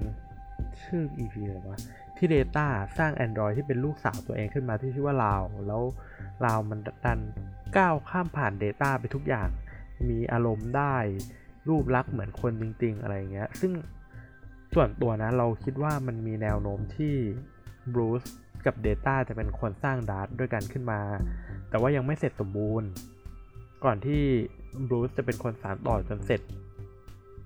ในช่วงช่วงระหว่างอะไรไงวะ ช่วง 14 ปี ที่หายไปคือ 14 ปีของหลังจากวัน First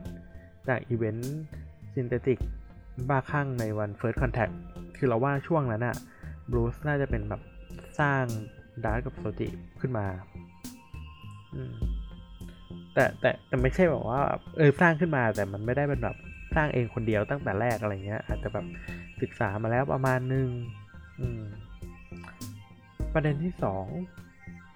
ที่ที่คิดว่าน่าสนใจคือไอวัน First Contact Day อะ Synthetic Rope มันเกิดขึ้นได้เพราะว่าอ่ามันบอกว่าโดนแฮกอ่าลัฟฟี่เขาคิดว่าโดนTal Shiar hack เนาะแต่ว่าไอความโดน hack อะมันมันก็เป็นประเด็นหนึ่งที่ที่อาจจะเป็นไปได้ อาจจะเป็นแบบ Zhat Vash hack หรือเปล่า เพื่อเป็นแบบทำลายล้าง synthetic life form ขนาดใหญ่ แต่ว่าอีกใจหนึ่งอะเรากลับคิดว่าอาจจะไม่ใช่ Romulan สักทีเดียวเว้ย คือความชิบหายอะไรประมาณเนี้ยที่เกิดกับ Android เนี่ย มันจะมีคนคนหนึ่งโผล่ขึ้นมา นั่นก็คือรอรอคือพี่ชายของ Data ที่แบบดรนูเนียนสูงสร้างขึ้น ซึ่งสุดท้ายรอก็แพ้ไปแล้วก็ Data ก็สวิตออฟพี่ชายตัวเอง มันอาจจะเป็นไปได้หรือเปล่าว่า มีคนไปพบรอ แล้วก็แบบประกอบร่างขึ้นมา แล้วรอก็ไปตั้งแก๊งปาร์ตี้กับโรมูลันหรือเปล่า แล้วก็มาทำลายอะไรแบบนี้ เพราะว่ารอรอมันก็แบบต้องการความแบบสร้างความปั่นป่วนแล้วก็ต้องการที่จะแบบจะเป็น Android ที่จะเป็นใหญ่เองอะไร แล้วก็ทำลายสะพันธ์ซึ่งน้องตัวเองรักอะไรประมาณนี้ แต่ว่ามันก็อาจจะเป็นไปได้และเป็นไปไม่ได้ เพราะว่าคือรอมันอาจจะทำคนเดียวก็ได้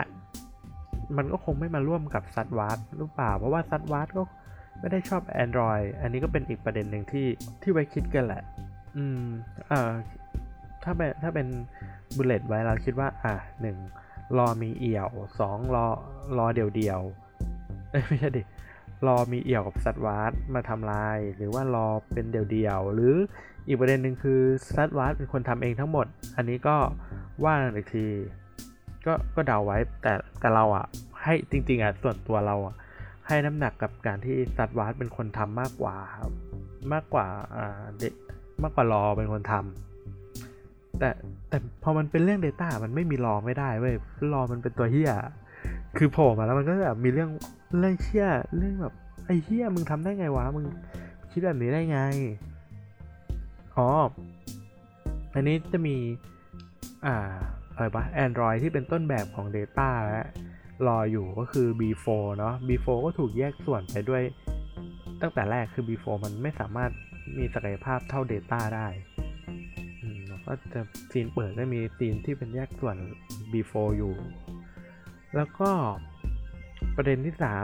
3 เราไม่คิดว่า Dahj กับ Soji เป็นลูกของ Data 100%คือ คือไม่ใช่ คือ คืออ่าดร Agnes Jurati เขาบอกว่ามันการโคลนนิ่งส่วนของ Data ออกมาแบบความทรงจำอ่าชิปต่างๆ บาบาบาบาโคลนนิ่งออกมาแล้วก็สร้างดาร์กับโซติแต่ว่า ไอ้สองคนเนี้ย มันดูเหมือนมนุษย์มากเกินกว่าที่จะเป็น Android เพียวๆ แล้วการโคลนนิ่งอะ มันก็ต้องมีเบสที่ที่ที่ไม่ใช่แค่แบบ อ่ายีนยีนเดียวคือ คือมันไม่ใช่แบบแค่อันนี้อันเดียวมันคือการเอาสิ่งเนี้ยไปฝากกับอีกสิ่งหนึ่งด้วยใช่ไหมล่ะโคลนิ่งอะเหมือนเหมือนเราโคลนิ่งแกะแล้วมีเซลล์พ่อเซลล์แม่อะไรใช่ไหม เราก็เลยคิดว่าไอ้แม่ของสองคนเนี้ย คือบล็อกควีนเว้ยไอ้ที่ไม่ไม่รู้เป็นได้ไง คือคือบล็อกควีนอะเขาให้ความสนใจกับ Data เป็นพิเศษ ถ้าใครดูหนัง Star Trek First Contact คือบล็อกควีนก็จะมีบทบาทมากมายใน Star Trek ภาค Voyager ซึ่งจะมีอ่า Seven of Nine ที่จะมีความใกล้ชิดกับบล็อกควีนมากอะไรแบบนี้ แล้วก็ภาค Star Trek First Contact เหมือนบ็อกควีนเป็นคนเปลี่ยนให้ Data มีความรู้สึกทางผิวหนังได้เป็นครั้งแรกแบบเจ็บทางผิวหนัง แล้วหมายมั่นปั้นมือว่าจะให้ Data มาเป็นคู่ของตัวเอง เพื่อยึดครองอ่าจักรวาลหรือเปล่า ไม่ไม่ชัวร์เออ นั่นแหละหมายมันแบบตั้งใจว่าจะให้ Data มาอยู่กับตัวเองให้ได้อะไรอย่างเงี้ย เหมือนแบบมีความรู้สึกแล้วควรมารักกันอะไรประมาณนี้ เราเราบล็อกควีนก็ถูกทำลายไป พร้อมกับอ่าบล็อกโซเฟีย ไม่ใช่โซเฟียก็หรือบล็อกคิววะเออจำไม่ได้นั่นแหละ เออเราก็เลยคิดว่ามันเป็นไปได้หรือเปล่าวะที่จะมีใครสักคนไปเจอศพ Borg Queen แล้วก็เอาเซลล์ของ Borg Queen กับเซลล์สิ่งของ Data เนี่ย มาโคลนนิ่งร่วมกัน แล้วออกมาเป็นสองพี่น้องอันนี้ดาร์กับโซจิ ที่เราคิดแบบเนี้ยก็เพราะว่าในโซจิเขาจะทำภารกิจอยู่บนArtifact ที่เป็น Borg Cube เนาะก็คือคือกระบวนการ rehab คนที่อสปีชีส์ต่างๆ ที่เคยถูก Borg เขาแบบกลืนกิน เข้าไปแบบไอ้ยึดร่างนู่นนี่นั่นแล้วมันก็จะมี กลุ่ม Romulan กลุ่มหนึ่งที่อะไรวะเข้ากระบวนการ rehab นั่นแหละ แต่ว่า disorder คือมีภาวะความผิดปกติทางความคิด แล้วก็จะมีตัวละครหนึ่งที่เป็นโรโมลานที่ชื่อว่าอแมนดาอแมนดาก็จะนั่งเปิดไพ่อ่าเปิดไพ่อะไรสักอย่างแล้วโซจิจากฮิวที่เป็นอ่าบล็อกคนแรกที่มีความรู้สึกนะฮิวก็พา โซจิไปนั่งคุยกับอแมนดาแล้วเหมือนถามไปถามมาแล้วอแมนดาก็คลั่งแล้วเหมือนอแมนดาก็เรียกอ่าโซจิว่าดิสทอยเออร์ซึ่งตอนนั้นอะอแมนดาถามโซจิว่าเธอเป็นอะไร เพราะว่าเหมือนเหมือนอแมนด้าเปิดไพ่ขึ้นมามันเป็นภาพผู้หญิงสองคน ยืนยืนอยู่ด้วยกัน เธอเป็นอะไรกันแน่ ธอเป็นอันนี้หรืออันนี้ แล้วเหมือนแบบโซจิก็ตอบไม่ได้แล้วเหมือนอแมนด้าก็แบบ เธอคือ destroyer คือแบบผู้ทำลายทั้งหมด คือเราก็เลยคิดว่ามันมีความเป็นแบบแฝดแปดพี่น้องใช่ไหม ตามไพ่ผู้หญิงด้วยแล้วมันก็จะมี มันมันจะเป็นคือ Data มันไม่สามารถเป็น Destroyer ได้เว้ยเข้าใจปะไม่ คือคนที่จะเป็น Destroyer ได้มันต้องแบบมีความตั้งใจที่จะทำลายล้างทุกอย่าง ซึ่ง Data มันไปไม่ถึงจุดนั้น เราก็เลยคิดว่ามันน่าจะมีแฝดสักคนที่มีความเป็นบล็อกควีนมากกว่า Data และแฝดสักคนที่มีความเป็น Data มากกว่าบล็อกควีน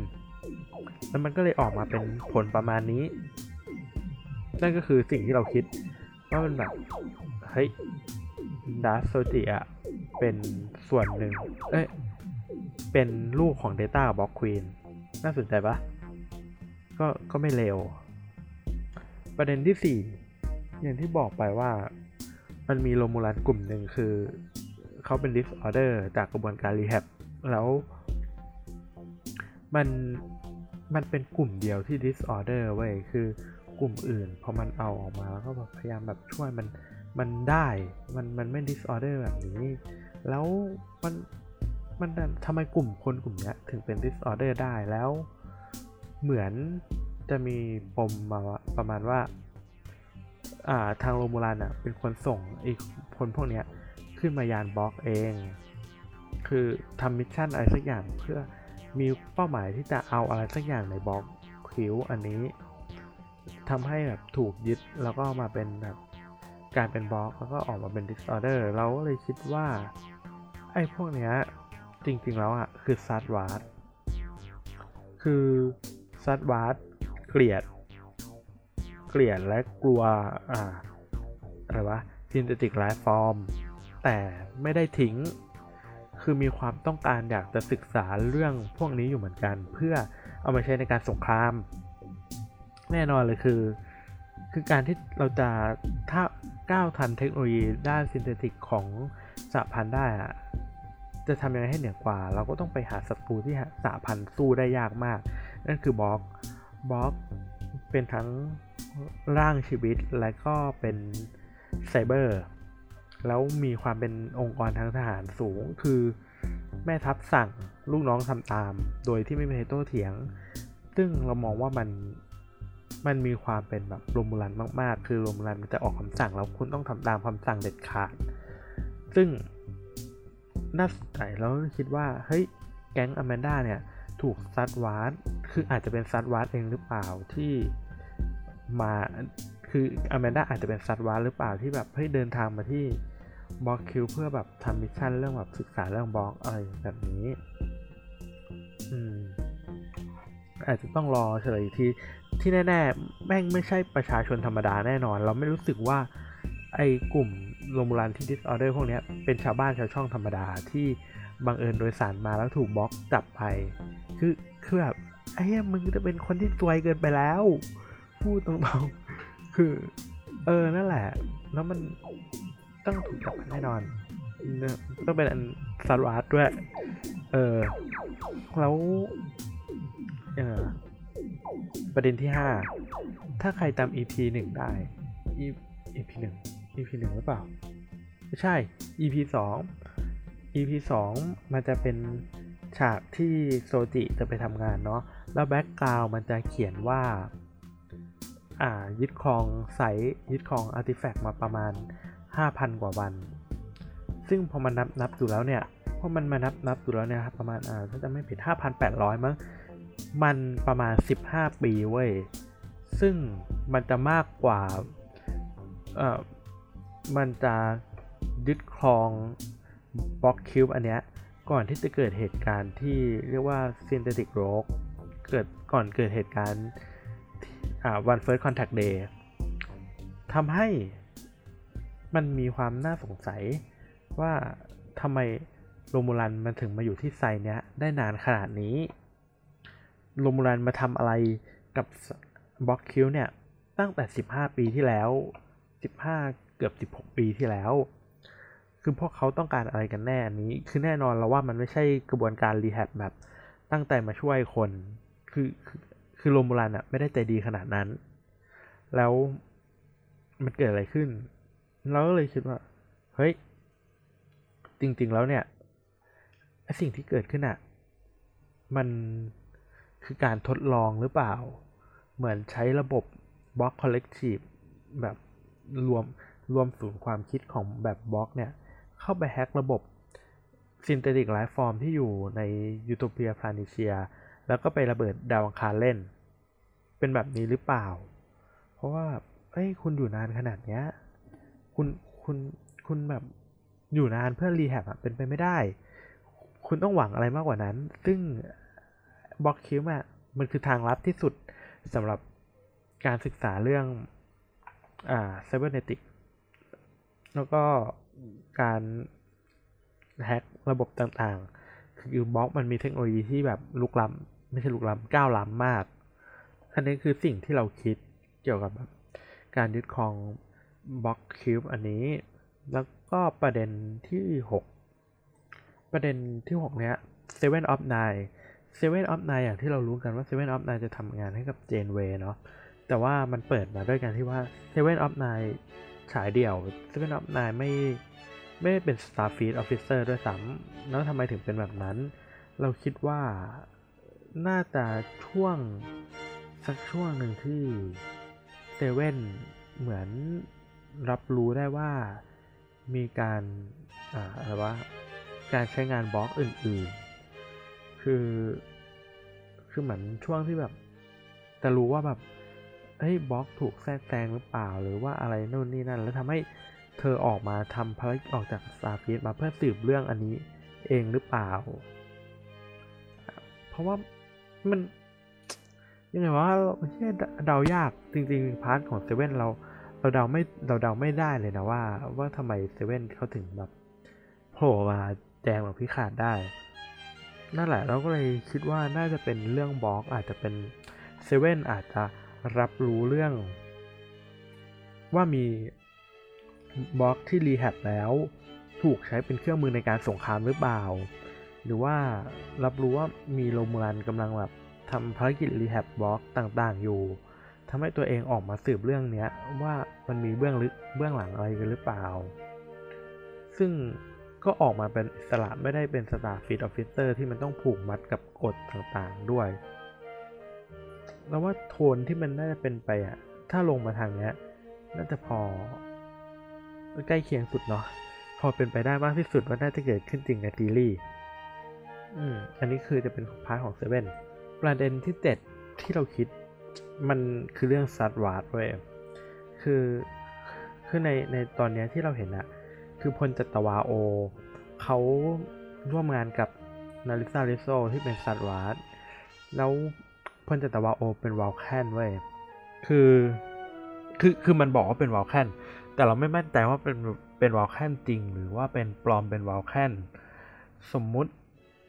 คือคือตอนนี้มันเหมือนจะเป็น Zhat Vash ทำภารกิจอยู่บนโลกด้วย เพื่ออาชอนชัยความความแข็งแรงของสหพันธ์ blah blah แต่สิ่งที่เราคิดในประเด็นนี้คือZhat Vash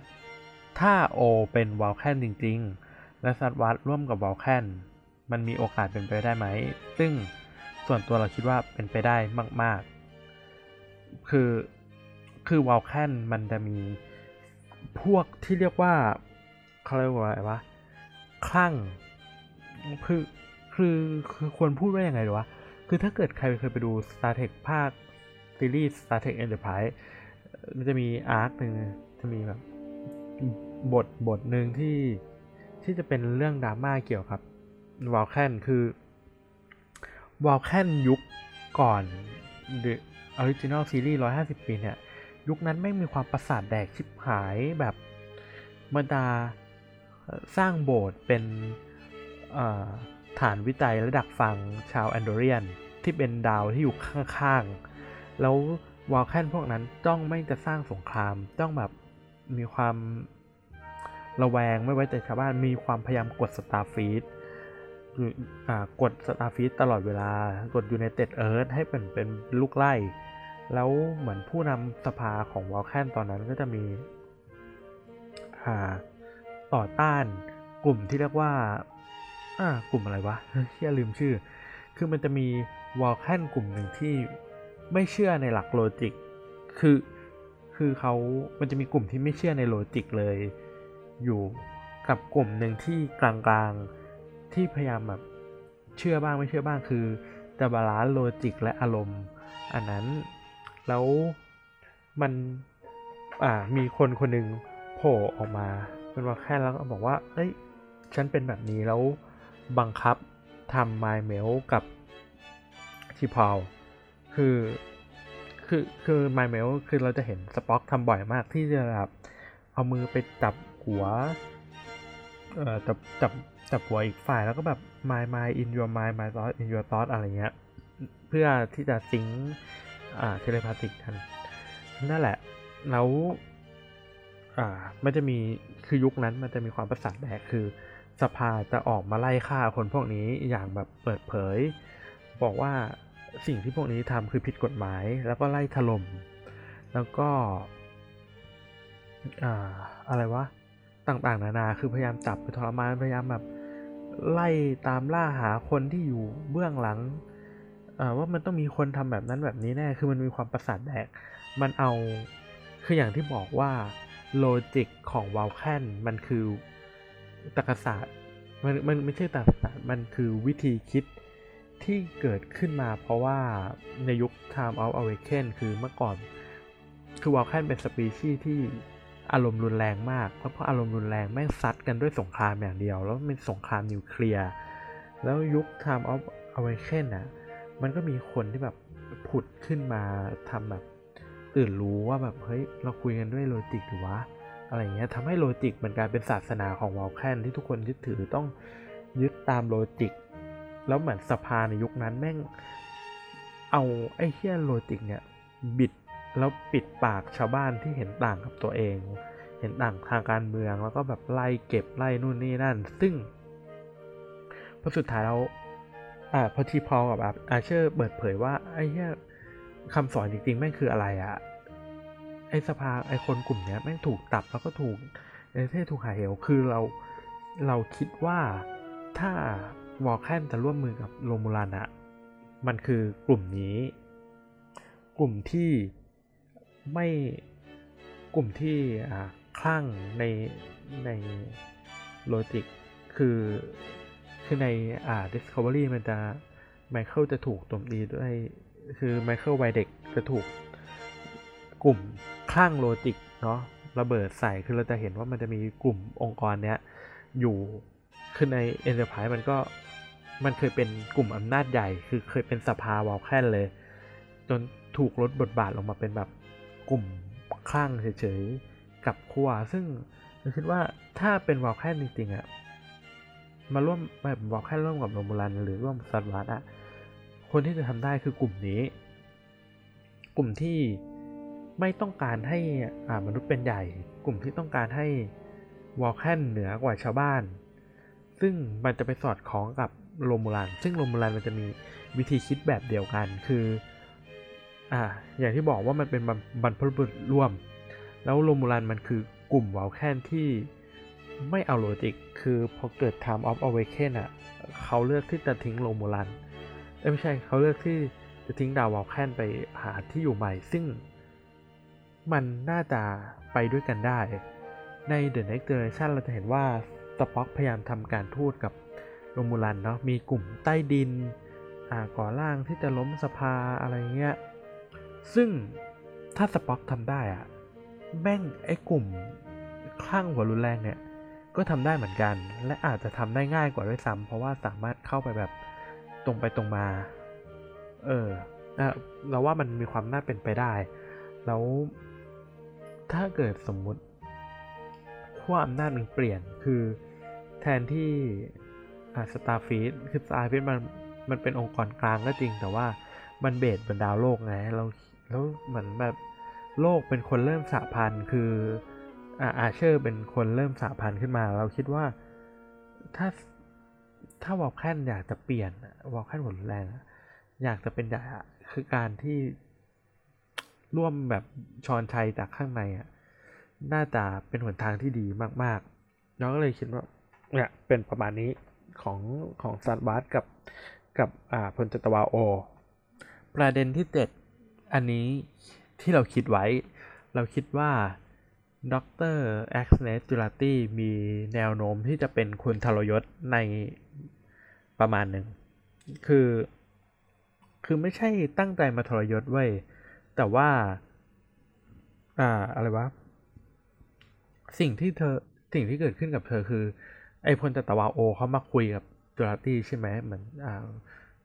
อะไรไอ้ดรแองเจูราตี้ก็มาบ้านพี่ขาดแล้วบอกว่าจะไปด้วยกัน โดยบอกว่า Oh มาคุยกับเธอมีความรู้สึกไม่ปลอดภัย แล้วก็ถามเรื่อง Picard คุยนั่นนี่ แต่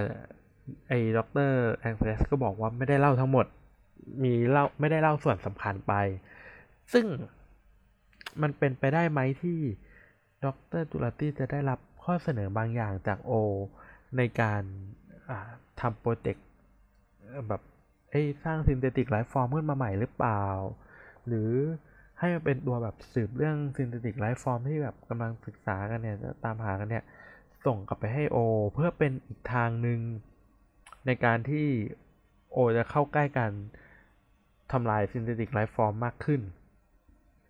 เป็นไปได้ไหม แต่แต่เรารู้สึกว่ามันก็ก็ใจร้ายเกินไปประมาณหนึ่งเรารู้สึกว่าเราเรารักตัวละครนี้เขาน่าเขาน่ารักดี เออ นั่นแหละ แต่ว่ามันมันก็มีแนวโน้มเนาะเหมือนแบบมันก็มีเหตุผลมากมายที่ที่เราไม่รู้การที่แบบแค่พลเรือจัตวา Oh เสนอหน้าไปไปคุยกับด็อกเตอร์เขาเฉยๆมันไม่มันไม่ได้จบแค่เรื่องแบบถามไม่กี่คำแล้วก็ตัดฉากออกมา ขอไปทำ mission ด้วยเราว่ามันก็ต้องมีนอกมีในประมาณหนึ่งเราก็เลยแทงไปว่ามีโอกาสที่ดรแอนเนสจูราตี้จะทรยศ แก๊งพิขาด แต่ว่าอาจจะเป็นแบบการทรยศแบบด้วยเหตุจำเป็น หรือว่าเหตุจำเป็นในในแง่บวกนะไม่ใช่ดิคนเพราะอะไรเหตุจำเป็นที่รับได้คือคือไม่ใช่เหตุจำเป็นที่เป็นเพราะความโลภเพราะว่าอีโก้ของตัวเองแต่อาจจะเป็นเพราะแบบการช่วยเหลือใครสักคนหรือว่าอาจจะถูกหลอกใช้บางอย่างที่ ที่เจ้าตัวก็ไม่รู้ตัวอะไรประมาณนี้ แล้วนำไปสู่การแบบเออทรยศ หรือข้อมูลล่วไหลเราคิดว่ามีโอกาสประมาณหนึ่ง ประเด็นที่ 8 เราพูดถึงฉากเปิดของของซีรีส์ที่เป็นพี่ขาดเล่นโป๊กเกอร์กับ Data แล้ว Data มันลงไพ่มาเป็นควีนห้าใบ คือโป๊กเกอร์อะมันมันเล่นไพ่หนึ่งสำรับไง มันควีนมันห้าใบไม่ได้ แล้ว แล้วสิ่งที่คือคือเรามองในยะของควีนห้าใบว่ายังไงได้บ้างวะหนึ่งควีนแทนลูกสาวของ Data มานับรายชื่อลูกสาวของ Data กันดีกว่า ลูกสาวคนแรกคือลาวคนที่สองคือดัสคนที่สามคือโซจิ และอีกสองใบอะ เฮ้ยเฮ้ยเฮ้ยมันไม่ครบห้าอะ มันอาจจะมีลูกสาวของ Data ซุกซ่อนอยู่อีกก็ได้ เออ น่าสนใจไหมมันจริง ๆ แล้วมันอาจจะไม่ใช่ฝาแฝดแบบสองแค่ดาโซจิ มันอาจจะมีอีกสองคนที่เรายังไม่รู้ก็ได้ เออเหมือนแบบมีมีแก๊งลูกสาวเพิ่มขึ้นมา อีกประเด็นหนึ่งคือ Q คือเรารู้จัก Q ใน character ของสิ่งมีชีวิตแบบทรงพลังสติปัญญาสูงแล้วคอยมาป่วน ไอ้ Q ห้าใบเนี่ย มันสื่อถึงระยะของ Q หรือเปล่า ว่ามันแบบ Q มีส่วนเกี่ยวเรื่องอ่าเกี่ยวกับเรื่องนี้Q มันมีมีหลายคนเหมือนกันเนาะคือทั้ง Q ผู้ชายที่เราเห็น Q female ลูกสาว Q Q คนนั้นคนนี้คนนี้นับนับดูแล้วมันก็มี Q ประมาณ 5 คนได้ที่ที่ผมว่ามันมีส่วนในเนื้อหา กับอีกประเด็นหนึ่งที่ ไม่ไม่รู้จะจับกลุ่มกลุ่มก้อนมันได้ยังไงเว้ย คือมันจะมี Star Trek Voyager ซีซั่น6 EP 16 ชื่อว่า Collective จะมีการเล่นโป๊กเกอร์กัน แล้วไม่ใช่โป๊กเกอร์ดิเล่นการ์ด แล้วก็มี มีเออะไรนะ Mezoti ที่เป็น Mezoti เป็นอ่า Borg เด็กที่อยู่บนยานที่ยานยานเรเตอร์ ไปช่วยเหลือมาเนี่ย ถือไพ่ Queen of Hearts อยู่แล้วบอกว่า ไอ้ Queen of Hearts เนี่ย เหมือนกับ Seven of Nine เราก็เลยไม่รู้เหมือนกันว่า ไอ้ไพ่ห้าใบที่เป็นควีนเนี่ย มันจะโยงอะไรไปถึง Seven of Nine ได้ด้วยหรือเปล่า หรือมันอาจจะเป็นอย่างที่เราพูดไปในเรื่องของความเป็นลูกสาว Data มันอาจจะเป็นบล็อกควีนเข้ามาไหม เพราะว่าเซเว่นมันก็จะมีความเกี่ยวเนื่องกับบล็อกควีนอยู่ประมาณนึง เออแล้วนั่นแหละนั่นนั่นคือสิ่งที่ที่เกิดขึ้นจากจากไพ่ของ Data คือคือเราก็มองว่า อะ มี 3 ประเด็นเนาะคือลูกสาว มีคิวมีเซเว่นจริง ๆ มันมีอีกประเด็นหนึ่งจำไม่ได้ เหมือนเราเคยทวีตไว้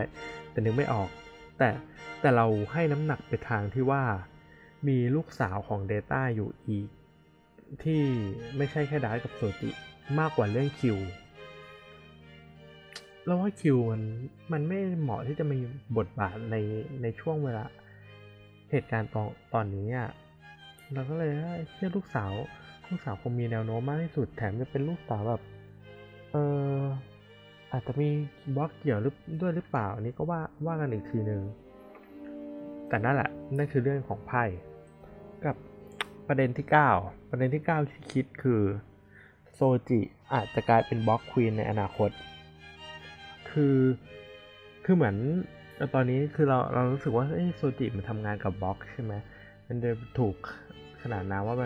ถูกอ่าอแมนดาบอกว่าเป็น destroyer ซึ่ง การที่มันจะไปถึงขั้นเป็น destroyer แค่อ่า activate เครื่องแล้วเป็นแบบต่อสู้แบบ Dahj ได้มันเราว่ามันไม่พอ เราเลยคิดว่าการที่อ่าโซจิถูกส่งไปที่ Borg Cube อะเพื่อที่จะไปศึกษาเรื่อง Borg จนจุดหนึ่ง activate แล้วไป sync กับหน่วยเก็บความทรงจำของ Borg Cube แล้วเปิดเครื่องขึ้นมาแล้ว turn ตัวเองกลายเป็น Borg Queen หรือเปล่า คือคือไอ้ Borg Cube อะมันจะมีเก็บอะไรวะ genetic code ของสปีชีส์ต่างๆ ที่ที่ Borg มันไปcollect มา ทั่วทั้งกาแล็กซี่เลย แล้วทีเนี้ยคือคืออย่างยกตัวอย่างอย่าง Seven of Nine อะ Seven of Nine จะมีรูปร่างเหมือนคนก็จริงใช่ไหม แต่มันจะมีพฤติกรรมบางอย่างที่ไม่ใช่ลักษณะนิสัยของคน เช่น อ่า Seven of Nine เขาก็จะกินข้าวด้วยท่าทางแบบเดียวกับ Klingon เราก็เลยคิดว่า ไอ้ genetic code มากมหาศาลเนี้ยถ้าเกิดสมมุติมันมาปลั๊กเข้ากับโซจิ มันอาจจะบูมเกิดมาเป็นบล็อกควีนคนใหม่ แล้วกลายเป็นแบบดิสทอยเออร์จริง ๆ ตามที่อแมนดาบอกไว้ก็ได้ แล้วมันอาจจะไม่ใช่แบบแบบ เหมือนแบบอาจพูดถึงการสร้างหน่อยคือตอนแรกเรา บอกว่าบรูซอาจจะไม่ได้สร้างโซจิด้วยอ่าดาร์กับโซจิด้วยตัวคนเดียวใช่ไหมหรือจริง ๆ แล้ว Bruce อาจจะสร้างด้วยตัวคนเดียว แต่โดยใช้อ่า Borg เป็นส่วนส่วนผสมเยอะมากอะไรเงี้ยเทคโนโลยีของ Borg เยอะอะไรหรือเปล่าแล้ว มันวันดีคืนดีมันอาจจะ error ไหมทำให้ เอออะไรวะ ไม่ใช่ error ดิ เหมือนแบบยิ่งทำไปเรื่อยๆ เหมือนยิ่งรู้ว่าไอ้แค่เหมือนเรากำลังสร้างบล็อกควีนคนใหม่ขึ้นมาทำให้มันเททุกอย่างทิ้งก็เหมือนแบบหนีหนีไปแล้วก็เหลือไว้แบบค้างคาคาแบบยังไม่ได้แบบ อ่าเปิดทุกอย่างเต็มที่ปล่อยให้ใช้ชีวิตแบบมนุษย์แบบนี้ไปเรื่อยๆ หรือเปล่า ซึ่ง นี่จะว่ายังไงวะ คือคือคือเราก็ไม่ไม่ได้เชียร์ว่าจะต้องเป็นบล็อกควีนนะ คือเรารู้สึกว่าเราแฮปปี้กับการที่ถ้าบอกว่าเป็นลูกบล็อกควีนนะเราจะโอเคสักกว่าให้โซจิกลายเป็นบล็อกควีนซะอีก แต่มันก็เป็นอีกหนึ่ง สิ่งที่น่าจะเป็นหรืออาจจะเป็นไปได้ของซีรีส์นี้ ประเด็นที่ 10 อันนี้ก็จริงๆเกี่ยวกับ เกี่ยวกับแรก ๆ ด้วยอันหนึ่งคือคิดว่า Lore พี่ชายของ Data ยังไม่ตาย เพราะว่าเราไม่คิดว่าการที่เขาจะไปเอา Brent Spiner ที่เป็นนักแสดงที่รับบท Data มา เพื่อมาถ่าย scene flashback แค่ 2 EP แล้วเหมือนที่พูดพูดเหมือนคิดว่าเขาน่าจะมีบทบาทมาอีก ที่ไม่ใช่ Data ซึ่งไม่รู้เหมือนกันว่ามันจะเป็นอะไรแล้ว ถ้ามันไม่ใช่ Data จะเป็นใครไปไม่ได้วะเป็นใครไปได้วะนอกจากรอไม่ก็ B4 ซึ่ง ซึ่งถ้าว่าแล้วอะรอมันสมบูรณ์กว่า B4 แน่ๆ คือ แค่เอารอมาปักชิ้นส่วนกันที่แยกกันเนี่ย แล้วมันกดเปิดเครื่องใหม่อะรอมันก็ออกมาช็อตได้ทันทีเว้ย แต่ B4 อะมันอ้อง B4 มันคุยไม่รู้เรื่องด้วยซ้ำแล้ว B4 มันรับข้อมูลของ Data เข้าไปไม่ไหว ในตอนที่แบบถ่ายถ่ายโอนผ่อนภาคในเมซิสมันจริงๆอะรออาจจะมีส่วนในหลาย ๆ ในหลายๆอย่างของเรื่องก็ได้แต่แต่เราก็ไม่ได้อินกับรอขนาดนั้น เออ นั่นแหละนี่นี่คือเรื่องที่ติดเรื่องที่สิบเอ็ดเรากำลังคิดถึง อ่า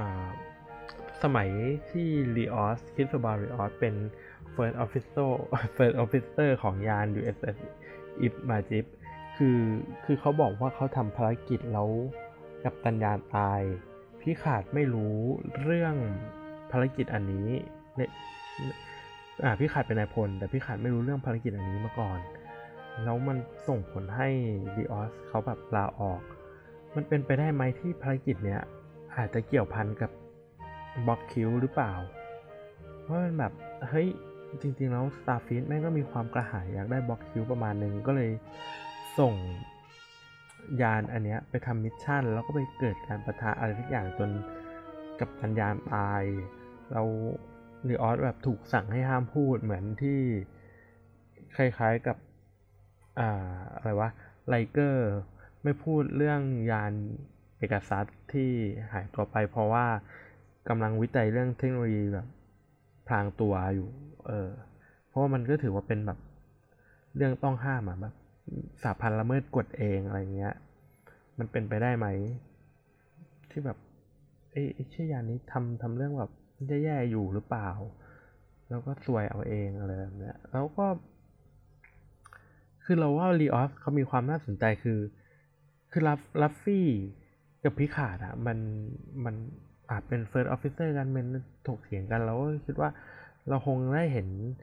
การพัฒนาในเรื่องที่ว่าทั้งสองคนกลับมาคุยกันแบบคนปกติมากขึ้นแต่กับ Rios อะ background ของมันอะ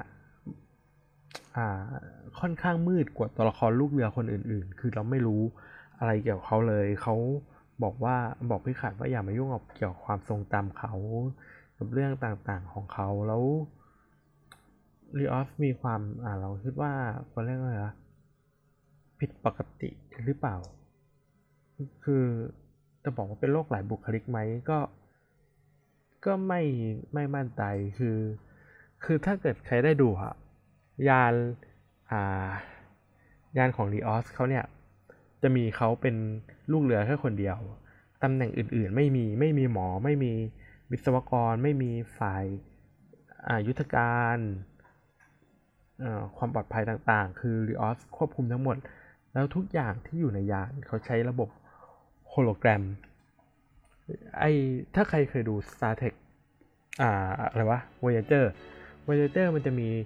โฮโลแกรมฉุกเฉินด้านการแพทย์ที่ชื่อว่า The Doctor เป็นตัวละครหลักของเรื่อง เพราะว่าอ่า Voyager หมอมันตายเนาะแล้วมันก็เลยมีอี The Doctor โผล่มาเป็นหมอประจำยานซึ่งนั่นคือโฮโลแกรมของ Starfleet เป็นโฮโลแกรมฉุกเฉินแล้วรีออส เซตโฮโลแกรมไว้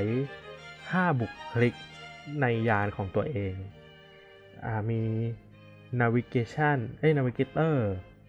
คนหนึ่ง มียุทธการคนหนึ่ง มีคุณหมอ คนหนึ่ง มีมีใครอยู่คนละ operation เหรอที่จำไม่ได้ รวมกับตัวเขาแล้วอะมี 5 บุคลิก แล้ว navigator ทั้งหมดอะ เป็นหน้าเขาหมดเลยเว้ยในรูปแบบรูปลักษณ์ต่างการแต่งตัวที่ไม่เหมือนกันทำผม วิธีการพูด วิธีการคิด อุปนิสัย อย่างคนหนึ่งที่เราที่โผล่มาก็คืออะคุณหมอ คุณหมอมันจะมีความแบบเจ้ากี้เจ้าการแบบทำนั่นทำนี่สิตัวสุขภาพนู่นนี่นั่น navigator จะเป็นแบบนอบน้อมก็จะแบบเฮ้ยคุณ Picard อยากได้อะไรไหมอยากจะทำห้องแบบไหน แล้วก็มันก็มีคนที่เป็นฝ่ายยุทธการที่โผล่มาฉุกเฉินตอนที่ยาน Bird of Bird of Prey โจมตีอ่า Rios ก็เปิดเจ้าหน้าที่ยุทธการขึ้นมา มาช่วยคุมช่วยยิง โดยคนคนนี้แม่งคือหน้า Rios ที่เป็นแบบสภาพผมยาวรุงรัง มีหนวดเฟิ้ม แล้วดูแบบดูโทรมมากๆ แล้วพูดภาษาสเปน คือคือเราคิดว่าแบบ character มันคืออาจจะเจอเรื่องอะไรแย่ๆ มาก ๆ จน จนแบบ suffer สุดๆแล้วแตกบุคลิกภาพออกมาเป็นโฮโลแกรมตัวเองแล้วคุยกับตัวเองอะ่ะ เพราะว่าจากหนังสือที่อ่านก็ดูแล้วมันก็มีความเป็นแบบ เรื่องเรื่องชีวิตเรื่องอะไรประมาณหนึ่งคิดว่า มันมีความเป็นไปได้ที่เขาน่าจะเคยทำภารกิจอะไรสักอย่างที่ลับมาก ๆ และก็ ไม่ขาวสะอาดมาก ๆ ของ Starfield อยู่ อันนี้ก็ ซึ่งอาจจะเป็นส่วนสำคัญกับประเด็นของเรื่องก็ได้นะแบบเรื่อง Borg เรื่องอะไร หรืออาจจะไม่ใช่ส่วนสำคัญของเรื่องก็ได้ อันนี้ก็ว่ากันไปอีกทีหนึ่งแต่นี่ก็คือสิ่งที่เราคิดเกี่ยวกับ character อัน อันนี้ก็เป็นสิ่งที่คิดคิดขึ้นมาได้เว้ยแล้ววิเคราะห์ออกมาเป็น 11 ประเด็นที่เราคิดว่ามันพอมีบางอันที่จับต้องได้น่าจะเป็นไปได้ ซึ่งถ้าใครฟังมาถึงตอนนี้แล้วแบบ เฮ้ย อันนี้เราว่าน่าสนใจมาคุยกันได้หรือว่าฟังแล้วคิดว่าแบบ เฮ้ยแบบไอหามึงไม่ใช่ว่ะกูว่าไม่น่าใช่แบบนี้ คิดอะไรก็มาบอกกันได้ เพราะว่ามันคือการคาดเดาเนาะพอเดามันก็แบบ จากข้อมูลที่มีมันก็เดาได้ประมาณเนี้ยทำอะไรมากไม่ได้คือแบบ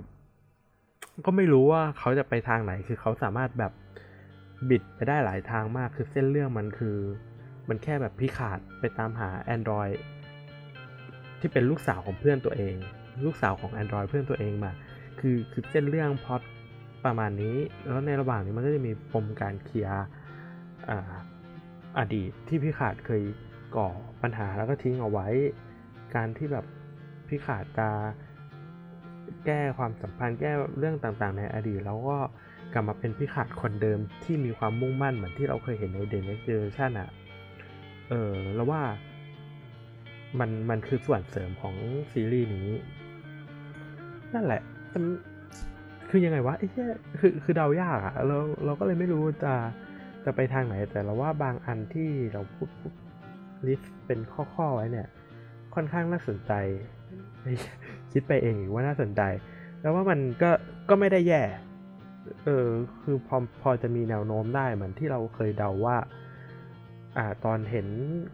คนจัตวาโอ ครั้งแรกในตัวอย่างที่ปล่อยมาแล้วก็เดาไปใน EP หนึ่งว่าเขาอาจจะเป็นโรมูลันหรือเปล่า หรือเป็นวอลแคนที่ทำงานกับโรมูลันอะไรอย่างนี้เราก็ก็ถูกนะ ก็ไม่ได้แย่ก็ก็ก็ถูกอยู่ แต่ว่าอันนี้มันแบบ พอมาดูแล้วมันฉีกได้หลายทาง ก็คิดเห็นยังไงก็คุยกันได้ใน hashtag ct ไม่ใช่ hashtag g o b t ไอ้เหี้ยไม่ใช่ c o t b ผัด เออ นั่นแหละ คิดคิดอะไรก็ก็คุยกันได้ครับ แล้วก็ EP นี้ยาวจัดไอ้เหี้ยเกือบเพิ่งเห็นว่ามันเกือบสองชั่วโมงแล้วเลอะเทอะไปมาก นั่นแหละ เราเราคิดว่าเอ้มันจริง ๆ มันมันควรเน้นเรื่องวิเคราะห์นะแต่แรก แต่แต่เอ้ยทำไงได้ต้องลากแบ็กกราวกันหน่อยนั่นแหละสำหรับใครที่ฟังมาถึงตรงเนี้ย ก็ถือว่าขอบคุณมากครับ เพราะว่า EP นี้ยาวดาวจัดยาวมากจริง ๆ แล้วก็ถ้าคิดเห็นยังไงหรือว่าจะ อยากคุยด้วยหรืออยากจะแบบให้ขออัดอัดด้วยได้ไหมไอ้กูอ่านอ่านมากเลยมึงพูดที่อะไรเนี่ย ก็ก็ทักกันมาได้นะ ทางทวิตเตอร์เราเราอาจจะจริงๆเราก็คิดว่าอาจจะมีอนาคตเราอยากจะชวนคนที่ดู Star Trek นี่แหละ มาตัดพอดแคสต์ร่วมกันบ้าง เหมือนกัน เพราะว่าคุยคนเดียวมันก็เหงาประมาณนึงแล้วมันก็มันก็แค่วิธีคิดของเราคนเดียวไง ถ้าแบบเอ้ยอาจจะมีคนอื่นมาแชร์แชร์กันเอ้ยน่าจะสนุกขึ้น ครับ และนี่ก็คือกับตัน on the bridge Star Trek Podcast ที่จะพาคุณไปสำรวจอวกาศที่ไม่เคยมีใครไปถึงมาก่อน EP 6 วิเคราะห์มั่วซั่ว Star Trek พิขาด ใครคิดเห็นยังไง หรืออยากจะแบบ เฮ้ย คุยแบบ เอ้ย มึงพูดอะไรเนี่ย เออ ก็อย่างที่บอกมาคุยกันได้ในแฮชแท็กของรายการเนาะชาร์ COTB Pod